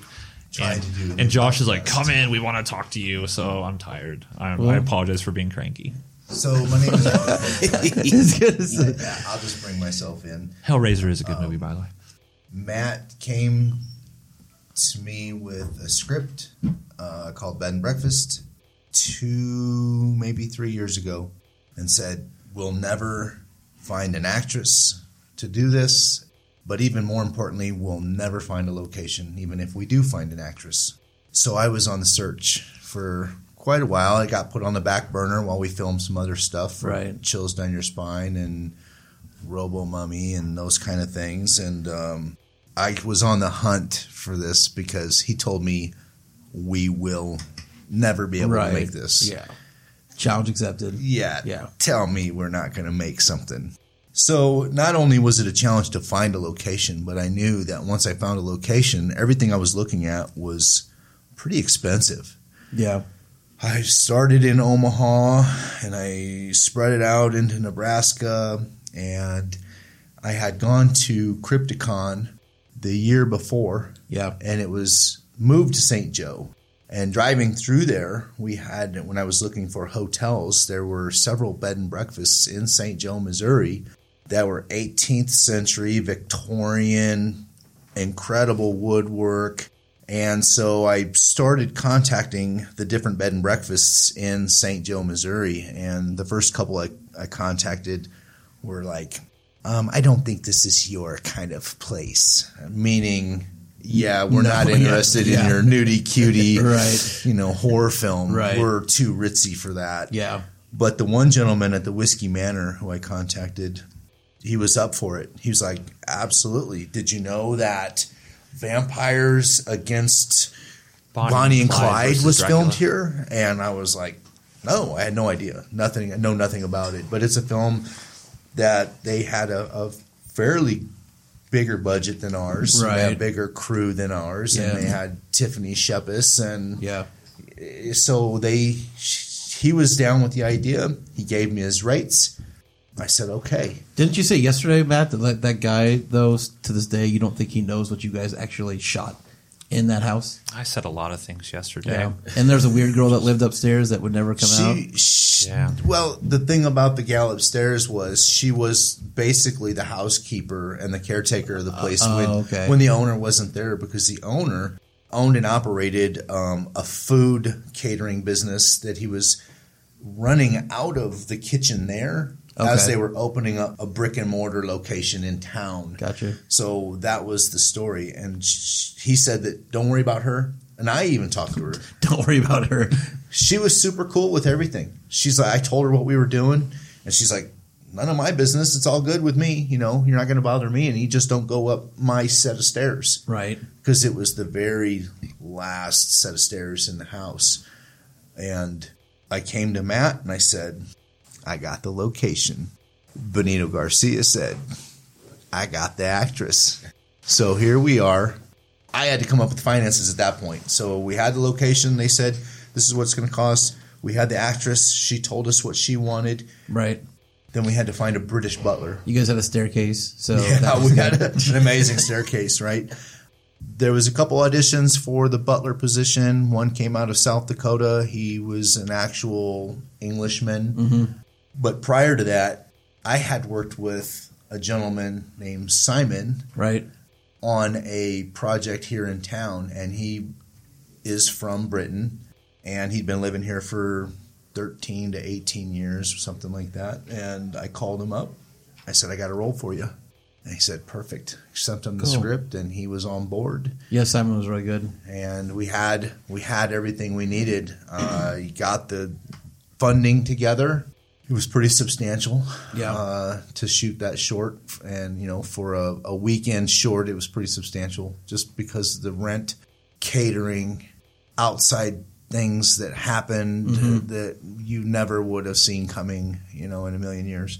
So, uh, lo and behold, uh, we contacted uh, Mark Timian because we knew that he has mad skills with lighting, Right. and working with that type of media, and we know that he's not afraid to explore. And uh, Matt had some ideas that you know we wanted to kind of Suspiria-ish, but better, Right. Because I mean, personally, nothing against Suspiria, but I think it's overrated.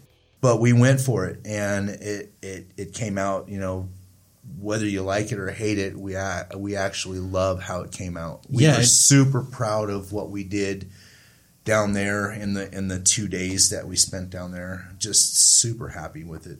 Uh, Mark just covered everything in 10 minutes that you covered in like an hour yesterday. Fuck you, Josh. I know. The thing that we talked about yesterday. wasn't you- as Josh. You it asked, wasn't as you asked entertaining Matt as my one, epic you asked one Matt hour. one question and he, he goes on for 45 minutes. Yeah, and that well, was the thing. now yesterday. ask your So- questions. Should I leave? So- I can no, leave. I can no, totally no, leave. no, no, no, no, st- stay. Um, Jerks. Well, he covered everything, so now I'm trying to come up with a fucking question. That's why you need to be a professional. You have to have the, the questions out there. I had the questions out there yesterday.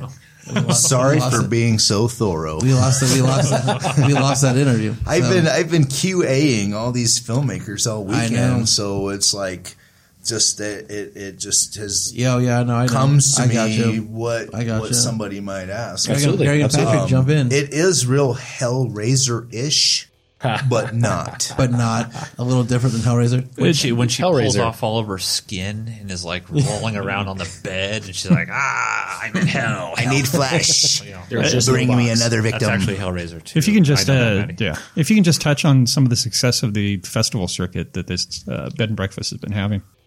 Yeah, uh, we've That's gonna get cut out. We've sent Yeah. it to some festivals, and it's been accepted, and that's cool. Yeah, it it got accepted into the Texas Frightmare, didn't it? For part No. of this? No, which Not one at was all. it? Okay, so there's another festival. I honestly don't even remember the names of the festivals. So I don't. I it don't was remember. Las Vegas. Reels of the Dead. I think that was one. Um, it got accepted into uh, Las Vegas. We've submitted. Matt has submitted to several festivals. I've submitted to several festivals. Uh, the most recent one, it w- didn't get put in the program, but it was a, a finalist. So it was called Boobs and Blood, and it was an international. It's an international film festival in Hmm. L.A. Strangely Which- enough, that had both Yeah. in their movie. A little Yeah. bit, Yeah. a little that more just boobs that than just blood. means we More needed blood. more nudity in it. So the first three minutes, she should have just answered the door completely Yeah. naked, and I think Simon should have been completely It naked, needed more- and we should have just more blood. spilled blood all over the place, balls, like and The blood. Shining or something. You guys have brought home some awards and stuff too from those festivals, haven't you? Not just for bed and breakfast, but you guys brought home an Don't award it. for uh, this really Don't- awesome don't movie I love called it. Isabel. I will wa- Uh, the Eyes of Isabel. You guys won, won some stuff for that too, right? Yeah, some of us still need to see that, by the way. Well, you're not going to see it now, thanks to Josh. No. Josh, what the hell did you do? Um, I, if you want to know, if you must know, I submitted Eyes of Isabel to several film festivals too. Uh, one being a Crypticon convention. It, Yeah. it is sponsored by Fangoria now, and Right. they have a new sponsor for their film festival. Uh, it was Great North Releasing or something like yeah, that. yeah, And they had several categories. So I submitted Bed and Breakfast and I submitted Eyes of Isabel. And supposedly we won. The submission I submitted, Eyes of Isabel, was for the goriest feature film. Right. Nice. It would deserve that, yeah. And it and it won that category. And part of the thing, and I'm going to be honest as I can right now and right here on this podcast because part of the thing was if you were a winner for that festival for your film, you were supposed to have a sit down with the distribution company, and that never happened. Mm-hmm. Hmm. They never contacted me. I sent them an email. I made a phone call, and they never replied. Great North Releasing. That's Well, cold. What Mark doesn't Fuck know those people. is I told them ahead of time I was not going to allow them to have it. No, I'm just kidding. I, I, and that's cool if, if that happened, but I just thought it was very unprofessional that they said that I was guaranteed a sit down for winning the category. And I never, I had a conversation with a rep that was there and they said they would get a hold of me. I contacted the director of the, of the convention and he said, Oh yeah, well, he's a friend of mine. And uh, uh, well, everybody else got a deal and it's going to be released by Halloween. Right. Interesting. Yeah. Causing That we never, that we were never on a contacted. Sunday morning on this podcast. Well, bed and breakfast is going to be Well, I'm a little bitter of about it, uh, honest. chills down your It spine, like which is you're a little coming bitter. out. I'll lighten um, up now. Probably later next year. Hopefully. yeah, later next year, chills down your spine. Mark will come out. What do you want to know? Uh, Ben- Nobody listens to Josh. Chills down your. I was still in That's mid all right. thought, trying That's to all right. gain. He's my, right. Nobody does listen to me. I was trying to get my conscience back and lighten up the subject. Uh, just being bitter from the whole. No, chills down your spine though is going to hopefully come out next year, right? chills will should be done probably by spring if we work at it. Yeah, and then you guys are starting up. No, The not one well, next not year? right away. I mean, we still are working on Return of the Robo Mummy from Outer Space. Gotcha. Uh, we want to keep moving forward on seven. that. Um, yes, part seven. So, but in the process, we are uh, going to be working on pre-production and scheduling and Yeah. financing and all that stuff. We would ideally like to start filming April, May. Yeah. you know, to get something shot Right. uh, for for the new one. Ideally, we like to you know block out like a ten day and do like four or five short films in that time period, depending on uh, how Matt schedules it and what Right. it looks like on paper, because sometimes that doesn't happen. What's the name of the new one? What's the name of it, Mark? yeah, Mark, what's the name of that one? What's the name of the new one, Mark? Come on, Mark. Promo, come on, pimp this shit. What's the name of the new What's one, the name Mark? of the new one, Mark? What is it called? What's it called, Mark? It's called tearing out your spine. Tremor, tremors down your thigh. Shivers in my loins. and this is a horror. Uh, let's just switch, Called bacon strips, actually. uh, let's just uh, switch over here really quick because I know Matt's got to go here soon. Um, let's just talk about the Prairie Lights Film Festival. The last seven years of the Prairie Lights Film Festival, um, and then you have an announcement uh, to make, right? Right here on the podcast. You heard it first here on the podcast, right? Even though probably I think ninety percent of the people out there already know anyway. But in, in Um, fact, this won't be edited for about a week, and a lot of people will hear it well before they hear by it tonight. here. Yeah, they'll hear it by tonight. Yeah. But who cares? Let's you just say it here anyway. Just chat about the festival and just I guess what the festival has meant to you the last seven years, and um, you know stuff and things. Let's start all the way back 2000. No, I'm just kidding. And when I was Look, nine did, years did old, you see Patrick roll his eyes right there? Yeah. He was just like, yeah, man, it's like, just- oh my god. I heard him roll. Matt's, No. Matt's, Matt, I'm in, I, Matt's this going to is- have to say he digresses. This, this is going to be very short and sweet because I'm tired and I'm pissed off and I don't really. I just want to go to sleep. Actually, right? Uh, I'm glad we right- caught you on a good day. Yeah. Well, you caught me on a great day yesterday. I know, right? You may be able to go back and use What's some your of that question? extra footage. What's your question? Jesus Give Christ. You want me me a to start? specific question. Give me a specific Do you- question. do you want Not me to start? Big jump. No, no, I don't. I want him to give me a specific question. I just, uh, I mean, Matt and or Greg and uh, and Patrick uh, dig me out of this hole here. It'd be awesome. quickly talk about your experience in the past seven years, the successes, the failures, and then your announcement. I think would probably suffice. Yeah, and then edit out all the bullshit that I You- just you- said. Because You you can handle that question. You want me to handle that? Yeah. But Mark I wasn't can't like go over like the whole seven years and uh, success. Okay, Prairie Lights Film Festival. It was a. I'm just too tired. It was a fantastic time. Uh, we helped a lot of people make Grow their movies, passion. Grow their passion. Yeah, I have I have no brain power for this right now, guys. Go ahead, Mark. You can take it over. I, I'll just I'll just speak freely for Matt. Speak for me, Um, because I want to sleep.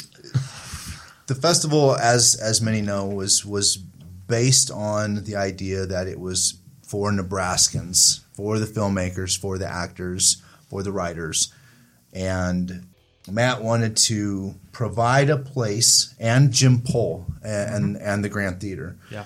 It was it was Matt and Jim's baby, and they wanted to provide a place for Nebraska filmmakers to showcase their work where normally they wouldn't get showcased, right? Right.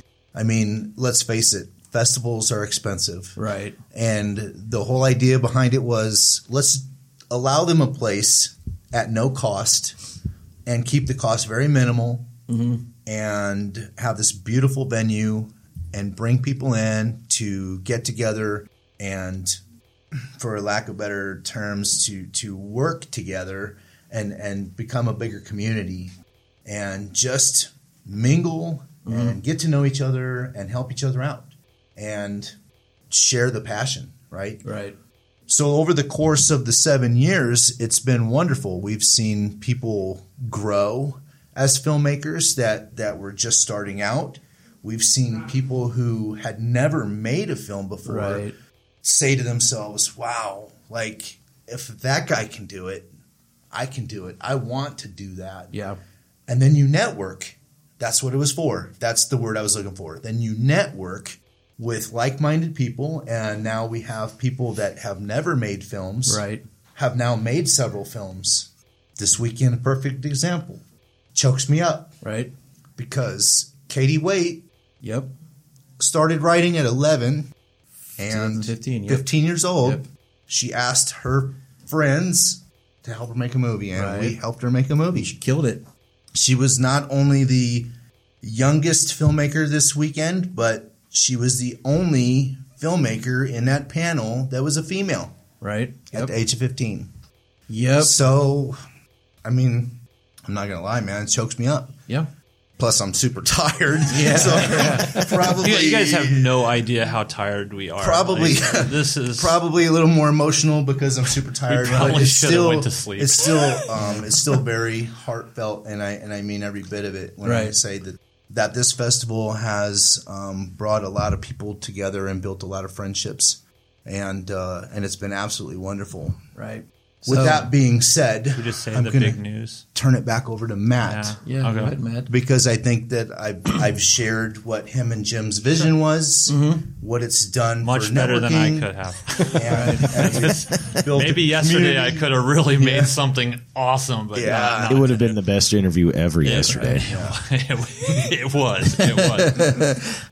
the big announcement is that this was the last year of the Prairie Lights Film Festival. I'm sure there's going to be a lot of people disappointed. I, the man across from the table from me is disappointed, as you Right. could probably clearly hear in his voice, as well as everybody else at this table. Right.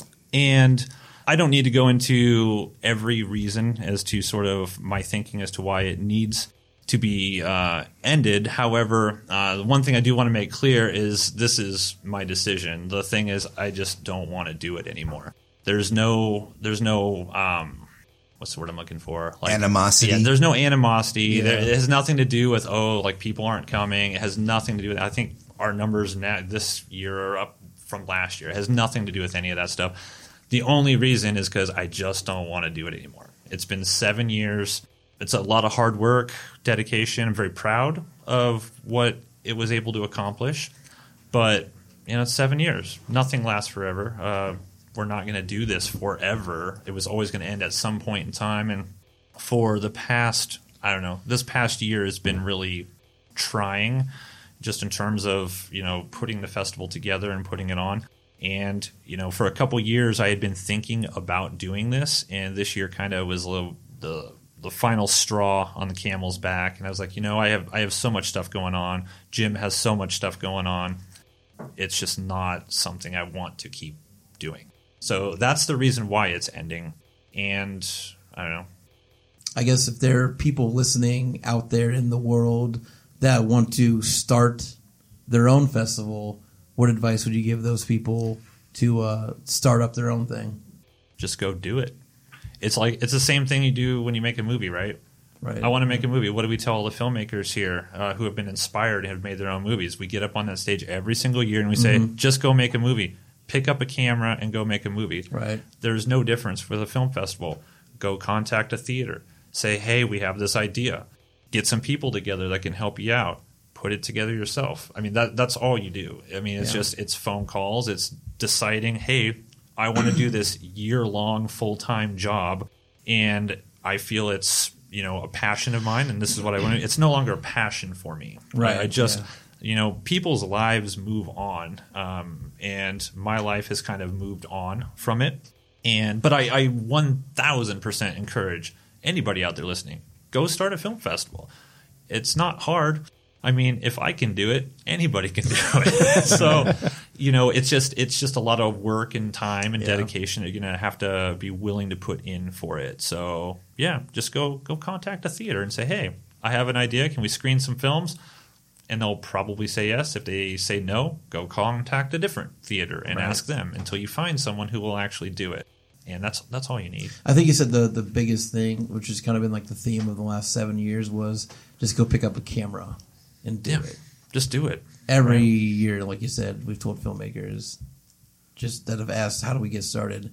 Go pick up a camera. Mark said it this year. Go pick up a camera, get your friends together, Yeah. and just go out. my proud my proudest moment at Prairie Lights is Tom Lombard, right? I mean, Mhm. I don't know, he's in his upper 60s, I believe, and one year he came and he's like this is amazing. I've always wanted to make a movie and I've it's been a dream and I never did it. Can I make a movie for next year's Prairie Lights? And I was like, absolutely. He's like, would you screen it? I'm like, absolutely. Submit it. And what did he do? Yeah. He went out there and he made a movie. And he was incredibly proud and happy about it. And he's continued to make movies since then. He's become a local filmmaker that's, you know, always putting out new content. That's what Prairie Lights was all about. It's, you know, the growing of the community and all of that stuff. That's all part of it. But getting people to just do what they've always dreamed of doing. It doesn't matter if it sucks. It doesn't matter if it's great. It's just the fact that you did it, right? You're not sitting on your couch wishing that you could make a movie. You went out and you did something creative. Uh, creativity is what makes human beings interesting and unique in the first place because we're always dreaming, we're always creating, we're always making these things. And no, they don't always have to be great. Prairie Lights was fantastic. The filmmakers were fantastic. We we showed hundreds of films, interviewed dozens of filmmakers. Uh, lots of people made lifelong friends. Networking. It's been fantastic, and I hope there's somebody out there that decides, hey, I want to pick up this baton, keep it going. If if it doesn't happen, it doesn't happen. You know, but find a way to get your films seen and uh, and do it. Pick up your camera, pick up a phone, figure out what you want to do, and make it happen. See, that was a good answer. You weren't that fucking tired. Um, Wow. Do, uh, Wow. do, do we have do we have anything else, guys, to to go over to talk to them about? Okay, No. well then, I- uh, you got anything? No, I was gonna say I think all that needs to be said has been said. Cool. We'll So- be back to uh, to wrap this thing up. Ladies and gentlemen, we are back here at the Midnight Fright Cast. We are getting ready to wrap things up, but we wanted to do something a little special since uh, this is the the last uh, edition, the last rendition, the last The- whatever you want to call last it, podcast. the last Mm, podcast. Hit hit um, of the uh, Prairie Lights Film Festival. And going back in the years that we've been doing this, we've never talked about our own stuff. Which kudos to us for not shamelessly plugging. We did- we did- our own ego. Yeah, we- we've danced around it, but we've never talked. We've never about sat it. down and actually talked about it, and so Yeah. we're gonna we're gonna rocket that out right here, right now. I don't know why I said rocket. That's weird. We're gonna stroke our ego and rocket. Red rocket. Cool. We're gonna- we're gonna red rocket all over So the let's uh let's uh let's jump into uh our first short, Twisted Sisters. Let's talk a little bit about that. So uh Patrick, as the uh aforementioned director of Twisted Sisters, what uh what were your thoughts, or kind of what was going through your mind when uh some douche named me gave you a script with some guy ripping his dick off? and- Yeah, how we're gonna how we're gonna pull it off without offending someone. But then I stepped back from that and said, "I've seen worse." I will say at really Prairie quick Lights. when we were deciding who was going to direct Twisted Sisters, I think it was we like, I think it was me finally saying, it?" "All right, I'll do it." Yeah, like nobody's hand. Nobody's hand up. went up at Pat all. was like, "God damn it!" and I'm like, yeah, okay, I'll take up that gauntlet. So, uh, yeah, I mean, and then by by the time I had committed to it, I mean, two two of the parts had already been cast with uh, Roxy Rowan Yep. and uh, Aaron Fromm. Yep. So then we just had to, to find that right person for the third part, Mhm. which to me was probably the most challenging because Right. of what it demanded of that actor. I mean, we had to have someone that was willing to step in, be half naked and strapped to Mhm. a, you know, make it look like his dick strapped to a machine. Right. And I'm just glad that we ended up with, uh, you know, we had a, we had a few auditions, not as many as I would have liked to have seen, but when Brandon showed up with his audition, it just really fit well. yeah. Yeah. So I put it out on the message boards that we were looking for somebody, and it was really awkward because you have to put it out. Doing this thing, there's male nudity involved, Right. And then got a dumbass amount of messages sent to me about, "Hey, I'm interested in this part," and then having to send the message back. Well, then the people asking about the nudity, and then being like, "Well, there's not really nudity. It's just like you won't see anything." And then out of probably 12, 13, 14 messages I got, we got I think three auditions sent. Yeah. Mhm. Yeah. So yeah. Hmm. I didn't realize we had that many people. Yeah, I had a ton of people reach out and say, "Oh, I'm interested in this. I want to do this. Please send me So the when, script." when you told them that they, they wouldn't actually be showing their dangle on screen, they Right. backed off. I don't know. I, I don't know um, if that was it or just uh, or what it was. But you you you challenge people. You go, okay, yep, awesome, cool. I'll send you the side Mhm. and read it, and then you know everybody wants to do something until they go, oh well, you know maybe I don't want to do it. Right. So And then we also had the locations settled on it. So actually, this is probably one of the easier shoots that we've gone into when it comes to preparation for it. Because we shot it in two weekends uh, one weekend in the basement, one weekend in the upstairs interior. And that all went pretty well, I Mhm. think. Yeah, we still have some time management issues that we have to take care of. I think that's a common problem for most filmmakers. But other than that, I thought the shoots went really well. Our actors just did a splendid job on it. And once again, major kudos to Brandon Mhm. for stepping up and never really questioning what we were doing. I always let him know that if he felt too uncomfortable for what I was asking him to do, just to let me know. He never said a word about it, jumped in head first and you know wiggled around as much as he wanted to he was he was adding things that we weren't thinking of and it was just a good time yeah, he went for that for one everything. Yeah. So Yeah. And this this was his first uh, his first film film that It he was, did. it So he was. yeah he came out Yep. and he he swung for the fences and he Yep, brother, and he, came out. rocked it. He came out here to Prairie Lights to to see it, and uh, he he said that he was actually pretty impressed because he just didn't know what it was going to be, Mhm. uh, Right. and what it was going to end up looking like. So I now have to get some digital files out to the actors so they've got it so they can share it to the world, and Right. and we'll be posting it on our our YouTube channel as well. I don't know if we're going to get away with posting that one on our YouTube channel because of the end of that one. Um, I don't know the YouTube uh, violation things that That's happen. true. Um, and the end of it may violate those. If YouTube. it does, they would most likely send us a warning first. Gotcha. I don't think they would just shut us. Yeah, I don't know how that works. So- Right. I mean, we've heard stories of somebody else being shut down, but that's Right. because there was a ginormous amount of breasts all over the place for Right. almost every single movie. So Yeah. This is a this is a case of where it just happens towards the end and That is true. And if if it's marked as adult content as well, I mean Yeah. it's calling it what it is. it, exactly. Right. Exactly. So, So- I'm not too worried about it. Gotcha. I, I think we probably stand more chance of, you know, getting smacked for copyright or something like that. if- Sure. I mean, because that's what they're looking for more than anything Right. else is if we're using music that we shouldn't be using, and in this case, we're not. So, Right. So, but yeah, that was a that was a lot of fun. I thought it came together pretty well. So, talk about a little bit uh, about your creative process. Like, as the director, you're, you're reading this script with some definite challenges, more so than we've ever filmed before. Uh, what what kind of things did you go through, and how did you execute them? I come from an art and a theater background, so I have degrees in both. And so when I'm thinking of how to put this film together, and you guys know this with me, I Mhm. storyboard everything that I do because I have to have that image in my head as we're moving forward. Absolutely. And so that's how I approach it. I, I look at it from the aspect of setting up the shot specifically the way that I want it, filling the focal points the way that I want it, using four focal points within the frame.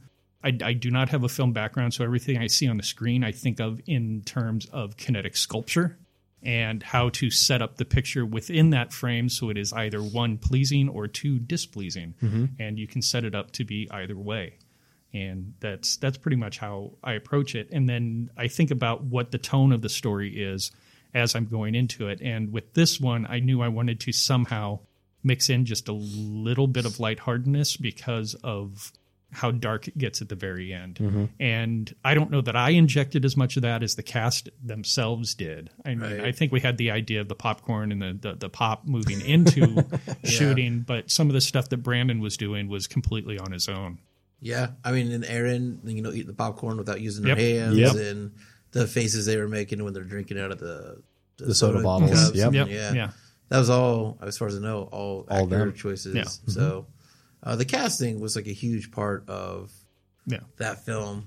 I was just finding the right people to. Uh, Yeah, and I and I and I truly believe this is probably some of the best stuff that I've seen Roxy and Aaron do. I, it it Yeah, really helped heard just to be able to sit down and just chat with them while we were doing it. You know, while you guys were prepping camera and every Mhm. lights and everything else, just to run through it so many times, and me just being able to talk to them and and just really getting into that point where it was a very natural conversation Right. with it. And uh, you know, Brandon, that just came very naturally to him. Because sometimes people want to act once they get in front of the camera, Mhm. and he didn't. He just he just stepped forward and he was very natural. Right. I don't know if you want to give the end away or not, but um, I think we already have. did we give the end away? I think I said it earlier. So Yeah. well, I mean, the Spoiler alert. Big special thanks to Heather for the Yeah. prosthetic. Heather made that prosthetic for a Dead Lantern Mhm. film. It was like an, a, a scarecrow film. Mhm. They were they had made the a lost scarecrow film. They had made, and she had made that prosthetic for somebody else, and I don't think it ever got used. So I know she talked about it for a while. Um, she's like, I got this fake penis just sitting around my house, and nobody's ever used it. And uh, well, we were like, well, I mean, you got to put that on screen. So Yeah, yeah. hence uh hence twisted sisters but i mean we used it in i think the best way possible and it got the reaction i think that we were looking for I think the film at the overall, you know, not not just the payoff in the end, but I think the film overall was received really well. Yeah. Um, So- I I was nervous about it because it's not something that they've seen here before, and but just listening and and, and watching the reactions as they were happening, Mhm. I was just really pleased with how it turned out. it was uh it was fun so it was Yep. bloody and it's a good time Absolutely. So, Absolutely.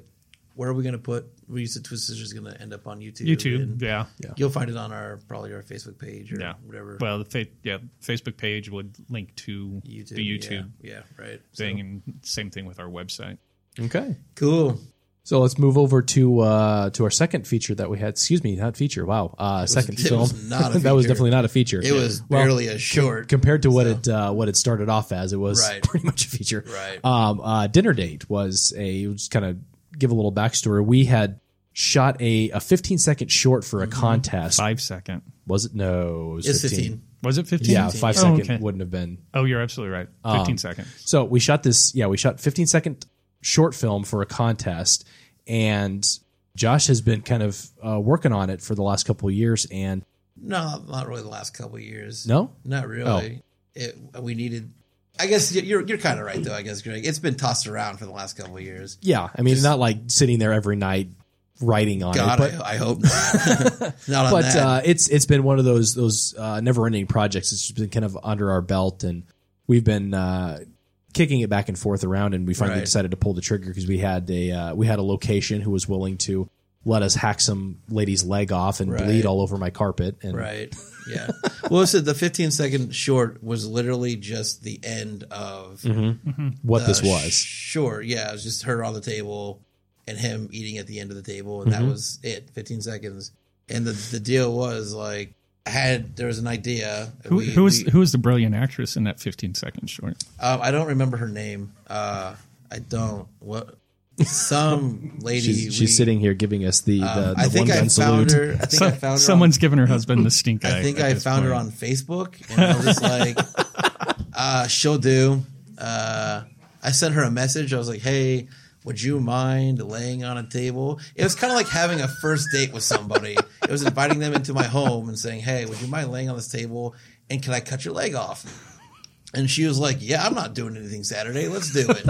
so, um, and then, oddly enough, we made that three or we made that three years ago, maybe. Oh, so something like um, that, yeah. Weirdly enough, now I've been married than for the that, last three years because I married that lady. So, uh, um, no, that uh, my wife did that 15 second short with us. It was my Elizabeth, my wife, and Tom. Tom Crew Yeah. was the guy um, at the end of the table. Mhm. Um, Poke Joy behind me here did the short uh, I bugged him pretty much until he was just like, "All right, if you fucking leave me alone, I'll do it." Um, and then we had Kat. We had Kat, Kat Walsh. Kat Walsh, yep. who we met last year at Prairie Lights, who did another short, who we thought was really great. Mhm. Um, so, but yeah, the 15 second short, I was just like, there's more to this story if we wanted there to be. Right. So it was just trying to figure out what could happen leading up to getting the girl on the table. Um, and I, I don't know, like it started out as a weird, like underground, like we met on this weird underground website um, for people, I guess, that Mhm. just want to eat people. And uh, but this the script kind of the script developed into just something that was just kind of like I need I need to put a story in front of this ending story. So, but I mean, it was fun. It was a good time. However, what you saw on the screen that showed here was not what you thought you were going to see. That was the cut I had never seen before. Yeah. That was the cut that was a cut. I had Uh, I had made a final cut to the to the short, and I swear to God, I thought I posted it in the messenger group to to Greg and Josh for final Yeah. approval, and I hadn't heard anything back, so I assumed okay, it's good, ready to go. So I made the DCP, sent it off to Jim, and and uh, then it showed, and I'm sitting there looking at Josh, and he's got this look on his face. And I'm like, oh shit, what? You know? and he goes, "That's a that was a that was a lot shorter than I remember, or something Yeah, like I that." And standing so next to Matt while yeah, and then Mark had made a comment dur- Yeah. about it during the the Q and A as was well. standing next to Matt while it was playing, and uh, one part went to another part with this big like uh, kind of fade to black, and then it brought back up, Mhm. and I was like, uh, "There's a giant chunk of dialogue Yep. missing right there." And then uh, I was talking to Matt during that, and then the end came, and the shot that we had one way was then reversed. And then I was just like, "What fucking happened to this DCP?" Like, so so if you attended Prairie Lights Film Festival, you saw a film, a version of the film that uh, probably nobody will ever see again because when we go to post it live on on YouTube and the website, it's going to be the, the the cut prior to that one. So Yeah. I mean, but it was what it was. Like honestly, you know, Matt had talked to me about putting in before the compound for this festival, and I feel like knowing what the festival was going to be this year, that's the one I wish I would have played anyway. Mhm. And I say that because seven years ago, uh, we played Remission here, Yeah. and then a few years after that, Matt played a film called Bef- Beneath the Compound. Beneath the Compound. And so if um, I would have thrown in before the compound this year, it kind of would have been like a full circle thing. So now I'm kicking myself for not doing that. And he said he Um, could have fitted in as well. Uh, he could have. We could have done all of them. Um, so um, it would have been a kind of a cool full circle thing, beginning to end. But um, you know, dinner date was was a fun project. So and it's one of those things that like kind of like another project that haunts me that Greg doesn't let me say the word anymore. I kind of have to because it's my wife's name. That is true. uh, that is true. But dinner date was one of those projects also that was like I was I hounded it and I hounded it and I hounded it and it was just kind of like all right if you if I let you write it and just do it will you shut the fuck up and leave me alone um, and that's just kind of what I do now Josh has this In this uncanny ability to hold on to things and beat the horse until it's long past dead. Yep. So Emily, pre- uh, Emily prequel and Emily sequel will be coming. I've said it now, so haha, finish that shit so we can do it. Um, but yeah, projects that we do are just it's a fun fucking time. Absolutely, absolutely, And bringing them here was a fun fucking time. absolutely. So yeah, we had you know, good I, times. I I give you shit about a lot of those, but ultimately, if it gets us to to get us behind the camera and to working with people and Right. bringing it to uh, places like this, it, Right. that, it makes it all worth it, even if it is Emily sixteen. No, Emily 16. no, no, Uh, writing it down. do we have that many stories? no. Um, what can we do with Emily this week? Um, Can we can we at least get Emily to like you know consensual age, like Emily eighteen? Emily eighteen. Why? What do you want to do with her ghost? I, I, no, I'm just I'm, just not- I'm just throwing not I, I'm just tossing out ideas. I'm not sure I'm allowed to make that movie, to be honest with you. So, Emily X. but Emily retires. Emily retires.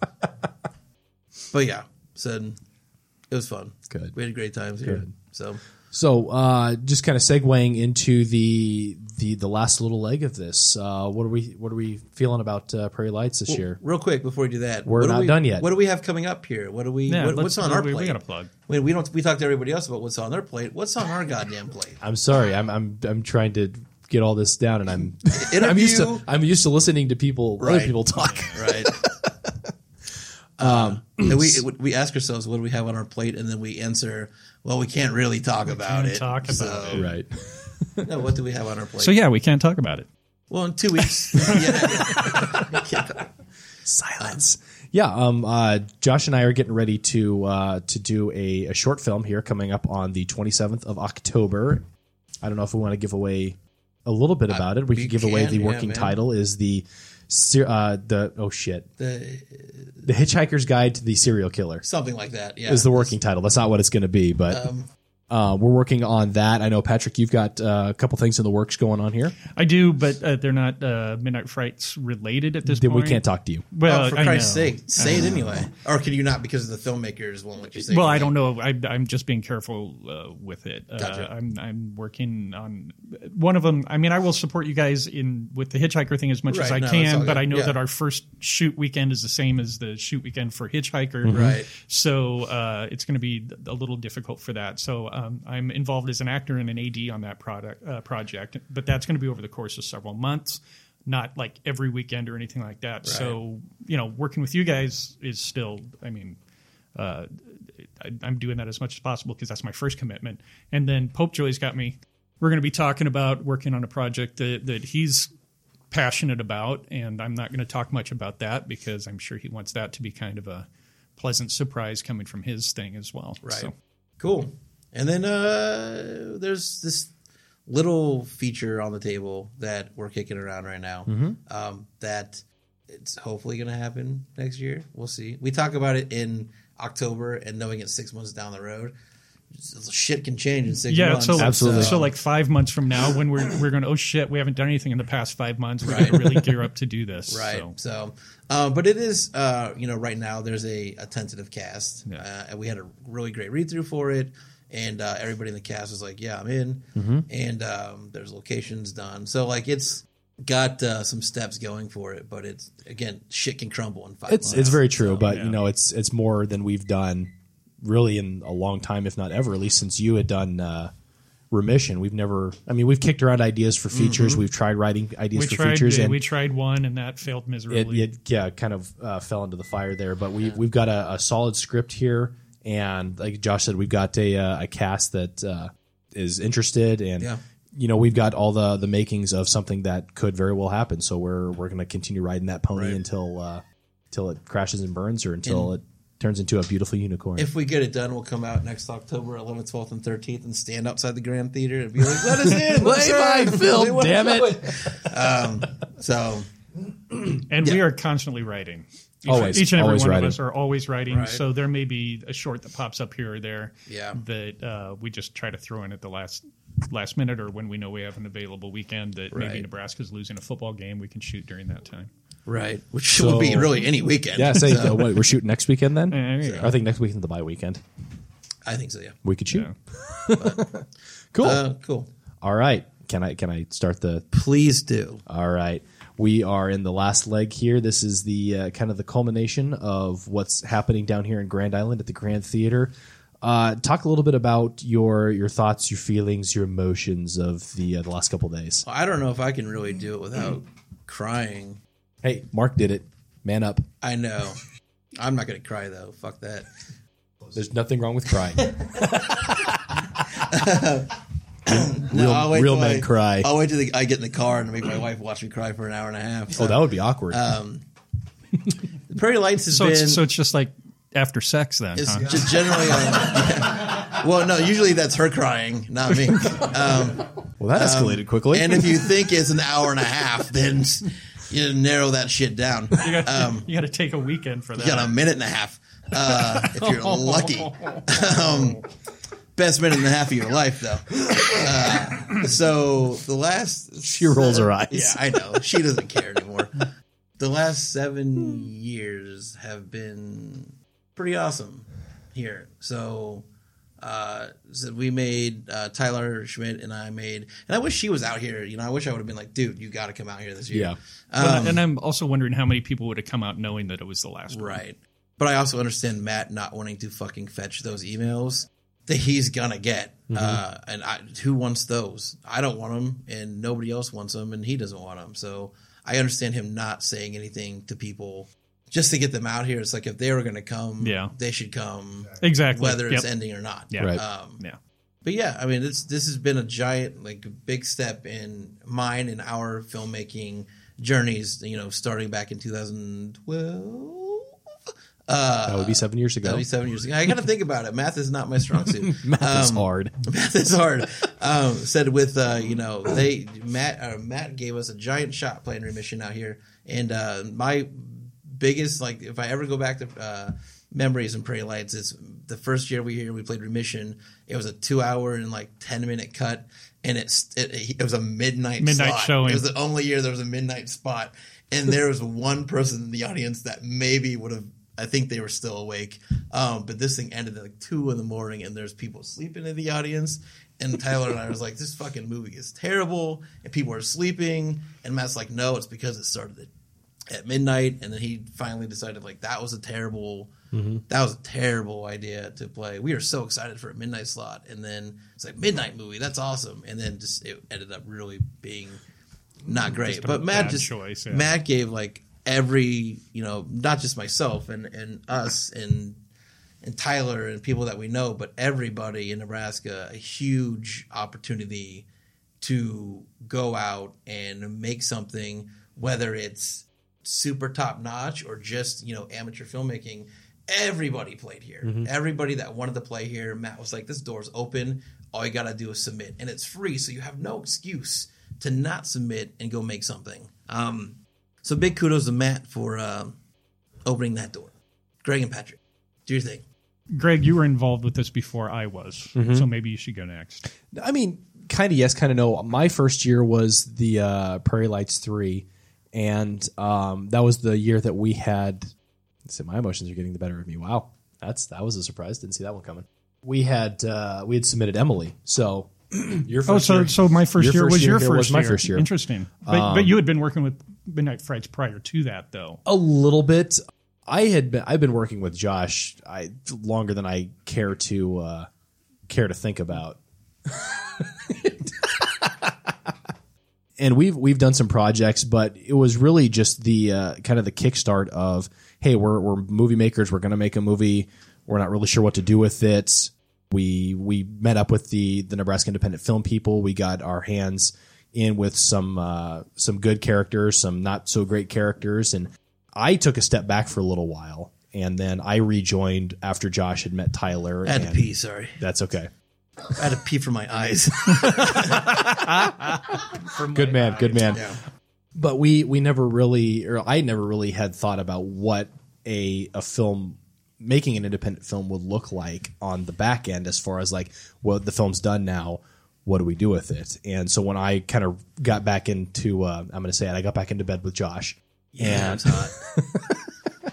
Who hasn't? Who hasn't? Uh, started working with him and Tyler with Midnight Frights, and I had learned about Prairie Lights. And so when we made Emily, I made it a point to come out here because, uh, you know, I never thought about seeing a uh, a work that I had done or work that I had worked on on the big screen. And Right. you know, coming out here and getting to see that was just it it lit up my world. Mm-hmm. Yep, god damn it. Patrick Patrick came out here and was like Patrick came out here and saw Emily. He's like, Jesus Christ, guys, do you even know what the fuck What- you're it- doing? no, no, and, he no. and he recut it. It was actually kind of interesting because my first year here was it was the screening of Emily, and I was only there for that night, so I didn't get to see the rest of the movies. I didn't really know Mhm. what the festival was truly about. Right. Right. You know, with the mingling with the rest of the artists that are out here, the people who are doing the same things that we are doing. So I didn't get that experience until a year later. And I, I, I will have to be honest. I'm not going to be as sentimental about this as, as you guys are because I didn't have that breadth of experience, especially you, Josh, uh, being there from the beginning Yeah. uh, of the whole thing and everything else. But there's also part of me that, that's not allowing myself to be sentimental about it because I know there's a new chapter coming. Right, Right, absolutely. sure. You know, Yeah. because I know that that what Matt has started and has chosen to end. Right. I'm not. I'm not uh, because He put a bookmark in. He did. He did kind of put a bookmark in it because I think there will be a new iteration of this that Right. supports what his vision was. Right. Will it be the same? No, of course No. not. Of course not. It, it, it, you know what I see in the future is is uh, a new venue, Right. A new name. But I still see it supporting the idea of what he was looking at with supporting Nebraska actors, Yep. having it in Nebraska or Nebraska filmmakers, Yep. having it in Nebraska, and and just along that same vein. So, I, like I said, I'm not getting sentimental about it Cry, as much as Just do it. You're, Just you're dead to me. You're dead. yeah, as as much as like I said, knowing that there's another chapter. Act like you care. Just cry, Patrick. God damn it. Just do it. uh, yeah. So No, I will definitely miss. I mean, this was one of those things that I look forward to every year from that point on. Just saying, you know what, this is this is. Uh, I, I, I put a pin in the calendar Mhm. for that specific Right. weekend, knowing that I'm going to go out and have a wonderful time with people I really care about, talking about things I'm very passionate about. Right. This we we'd always talked about. This was our New Year's Eve in the filmmaking Yeah. calendar. Yeah, pretty we- much, yeah. Everything started on uh, the day after Prairie Lights Right. for the the next year, and we worked our butts off to get whatever we could done so we could play it here and have a great Right. weekend with all these filmmakers Yeah. and seeing what everybody else is doing on the exact same vein. So it's it it will be missed, but exactly like you said, this is just the end of one chapter and the the start of something brand new. And I'm I'm going to say it's something even far more amazing than what this is going to be And- or what this was. This year, we, we even without knowing it was the end, we really worked our fucking asses off because we worked on like four or five. Yeah, we busted- we films busted this asses year. this year. Yeah, we had uh, because we had two that screened as Midnight Frights films, Right. and then Josh, you had the feed, which is one that you wrote, Yep. and then Kaylee's project, which I Take DP'd and, one. and, and helped extensively on. So- So, so yeah, we had a good showing as a trio of filmmakers this year. So- Absolutely. Fuck! I just hit the mic. I, Yeah, we got to start know, over. no, no. All right. Can everybody cry again? Yes. Um, uh, and we're back. You're right. So I don't know. Anything else? I I think uh, we've said all that's need to be said. Uh, we'll we'll see what happens on the the backside of this, but you can always turn to the Midnight Fright Cast. We will be there for the foreseeable future until I make too many weird noises and I get kicked off, or uh, Josh picks too many bad movies and gonna he gets kicked off. We're just gonna fucking mute your line. You know what? You know, I, I have not. I have not picked Hellraiser or Begotten, so I'm good. Oh, but you just mentioned Hellraiser. Though. I did. Oh yeah, we have to we have to end with that too, Um, just for Maddie. So, yeah, I mean, good time to wrap it up. To Let's, wrap let's call it. up, uh, yeah, so- uh, Patrick, do you want to give uh, give the deets on where we're where we're find foundable? Nah, I don't feel like it on this one. They know where we are. Yeah. MidnightFrightsFilms.com, Midnight Fright Cast on Facebook. You can find us all on there, and uh, we'll we'll catch you on the flippity flip when we are reviewing movies. And we got Maddie back at the uh, basement studio for the Midnight Frights cast. We are signing off from the Prairie Lights Film Festival. peace out, pretty light peeps.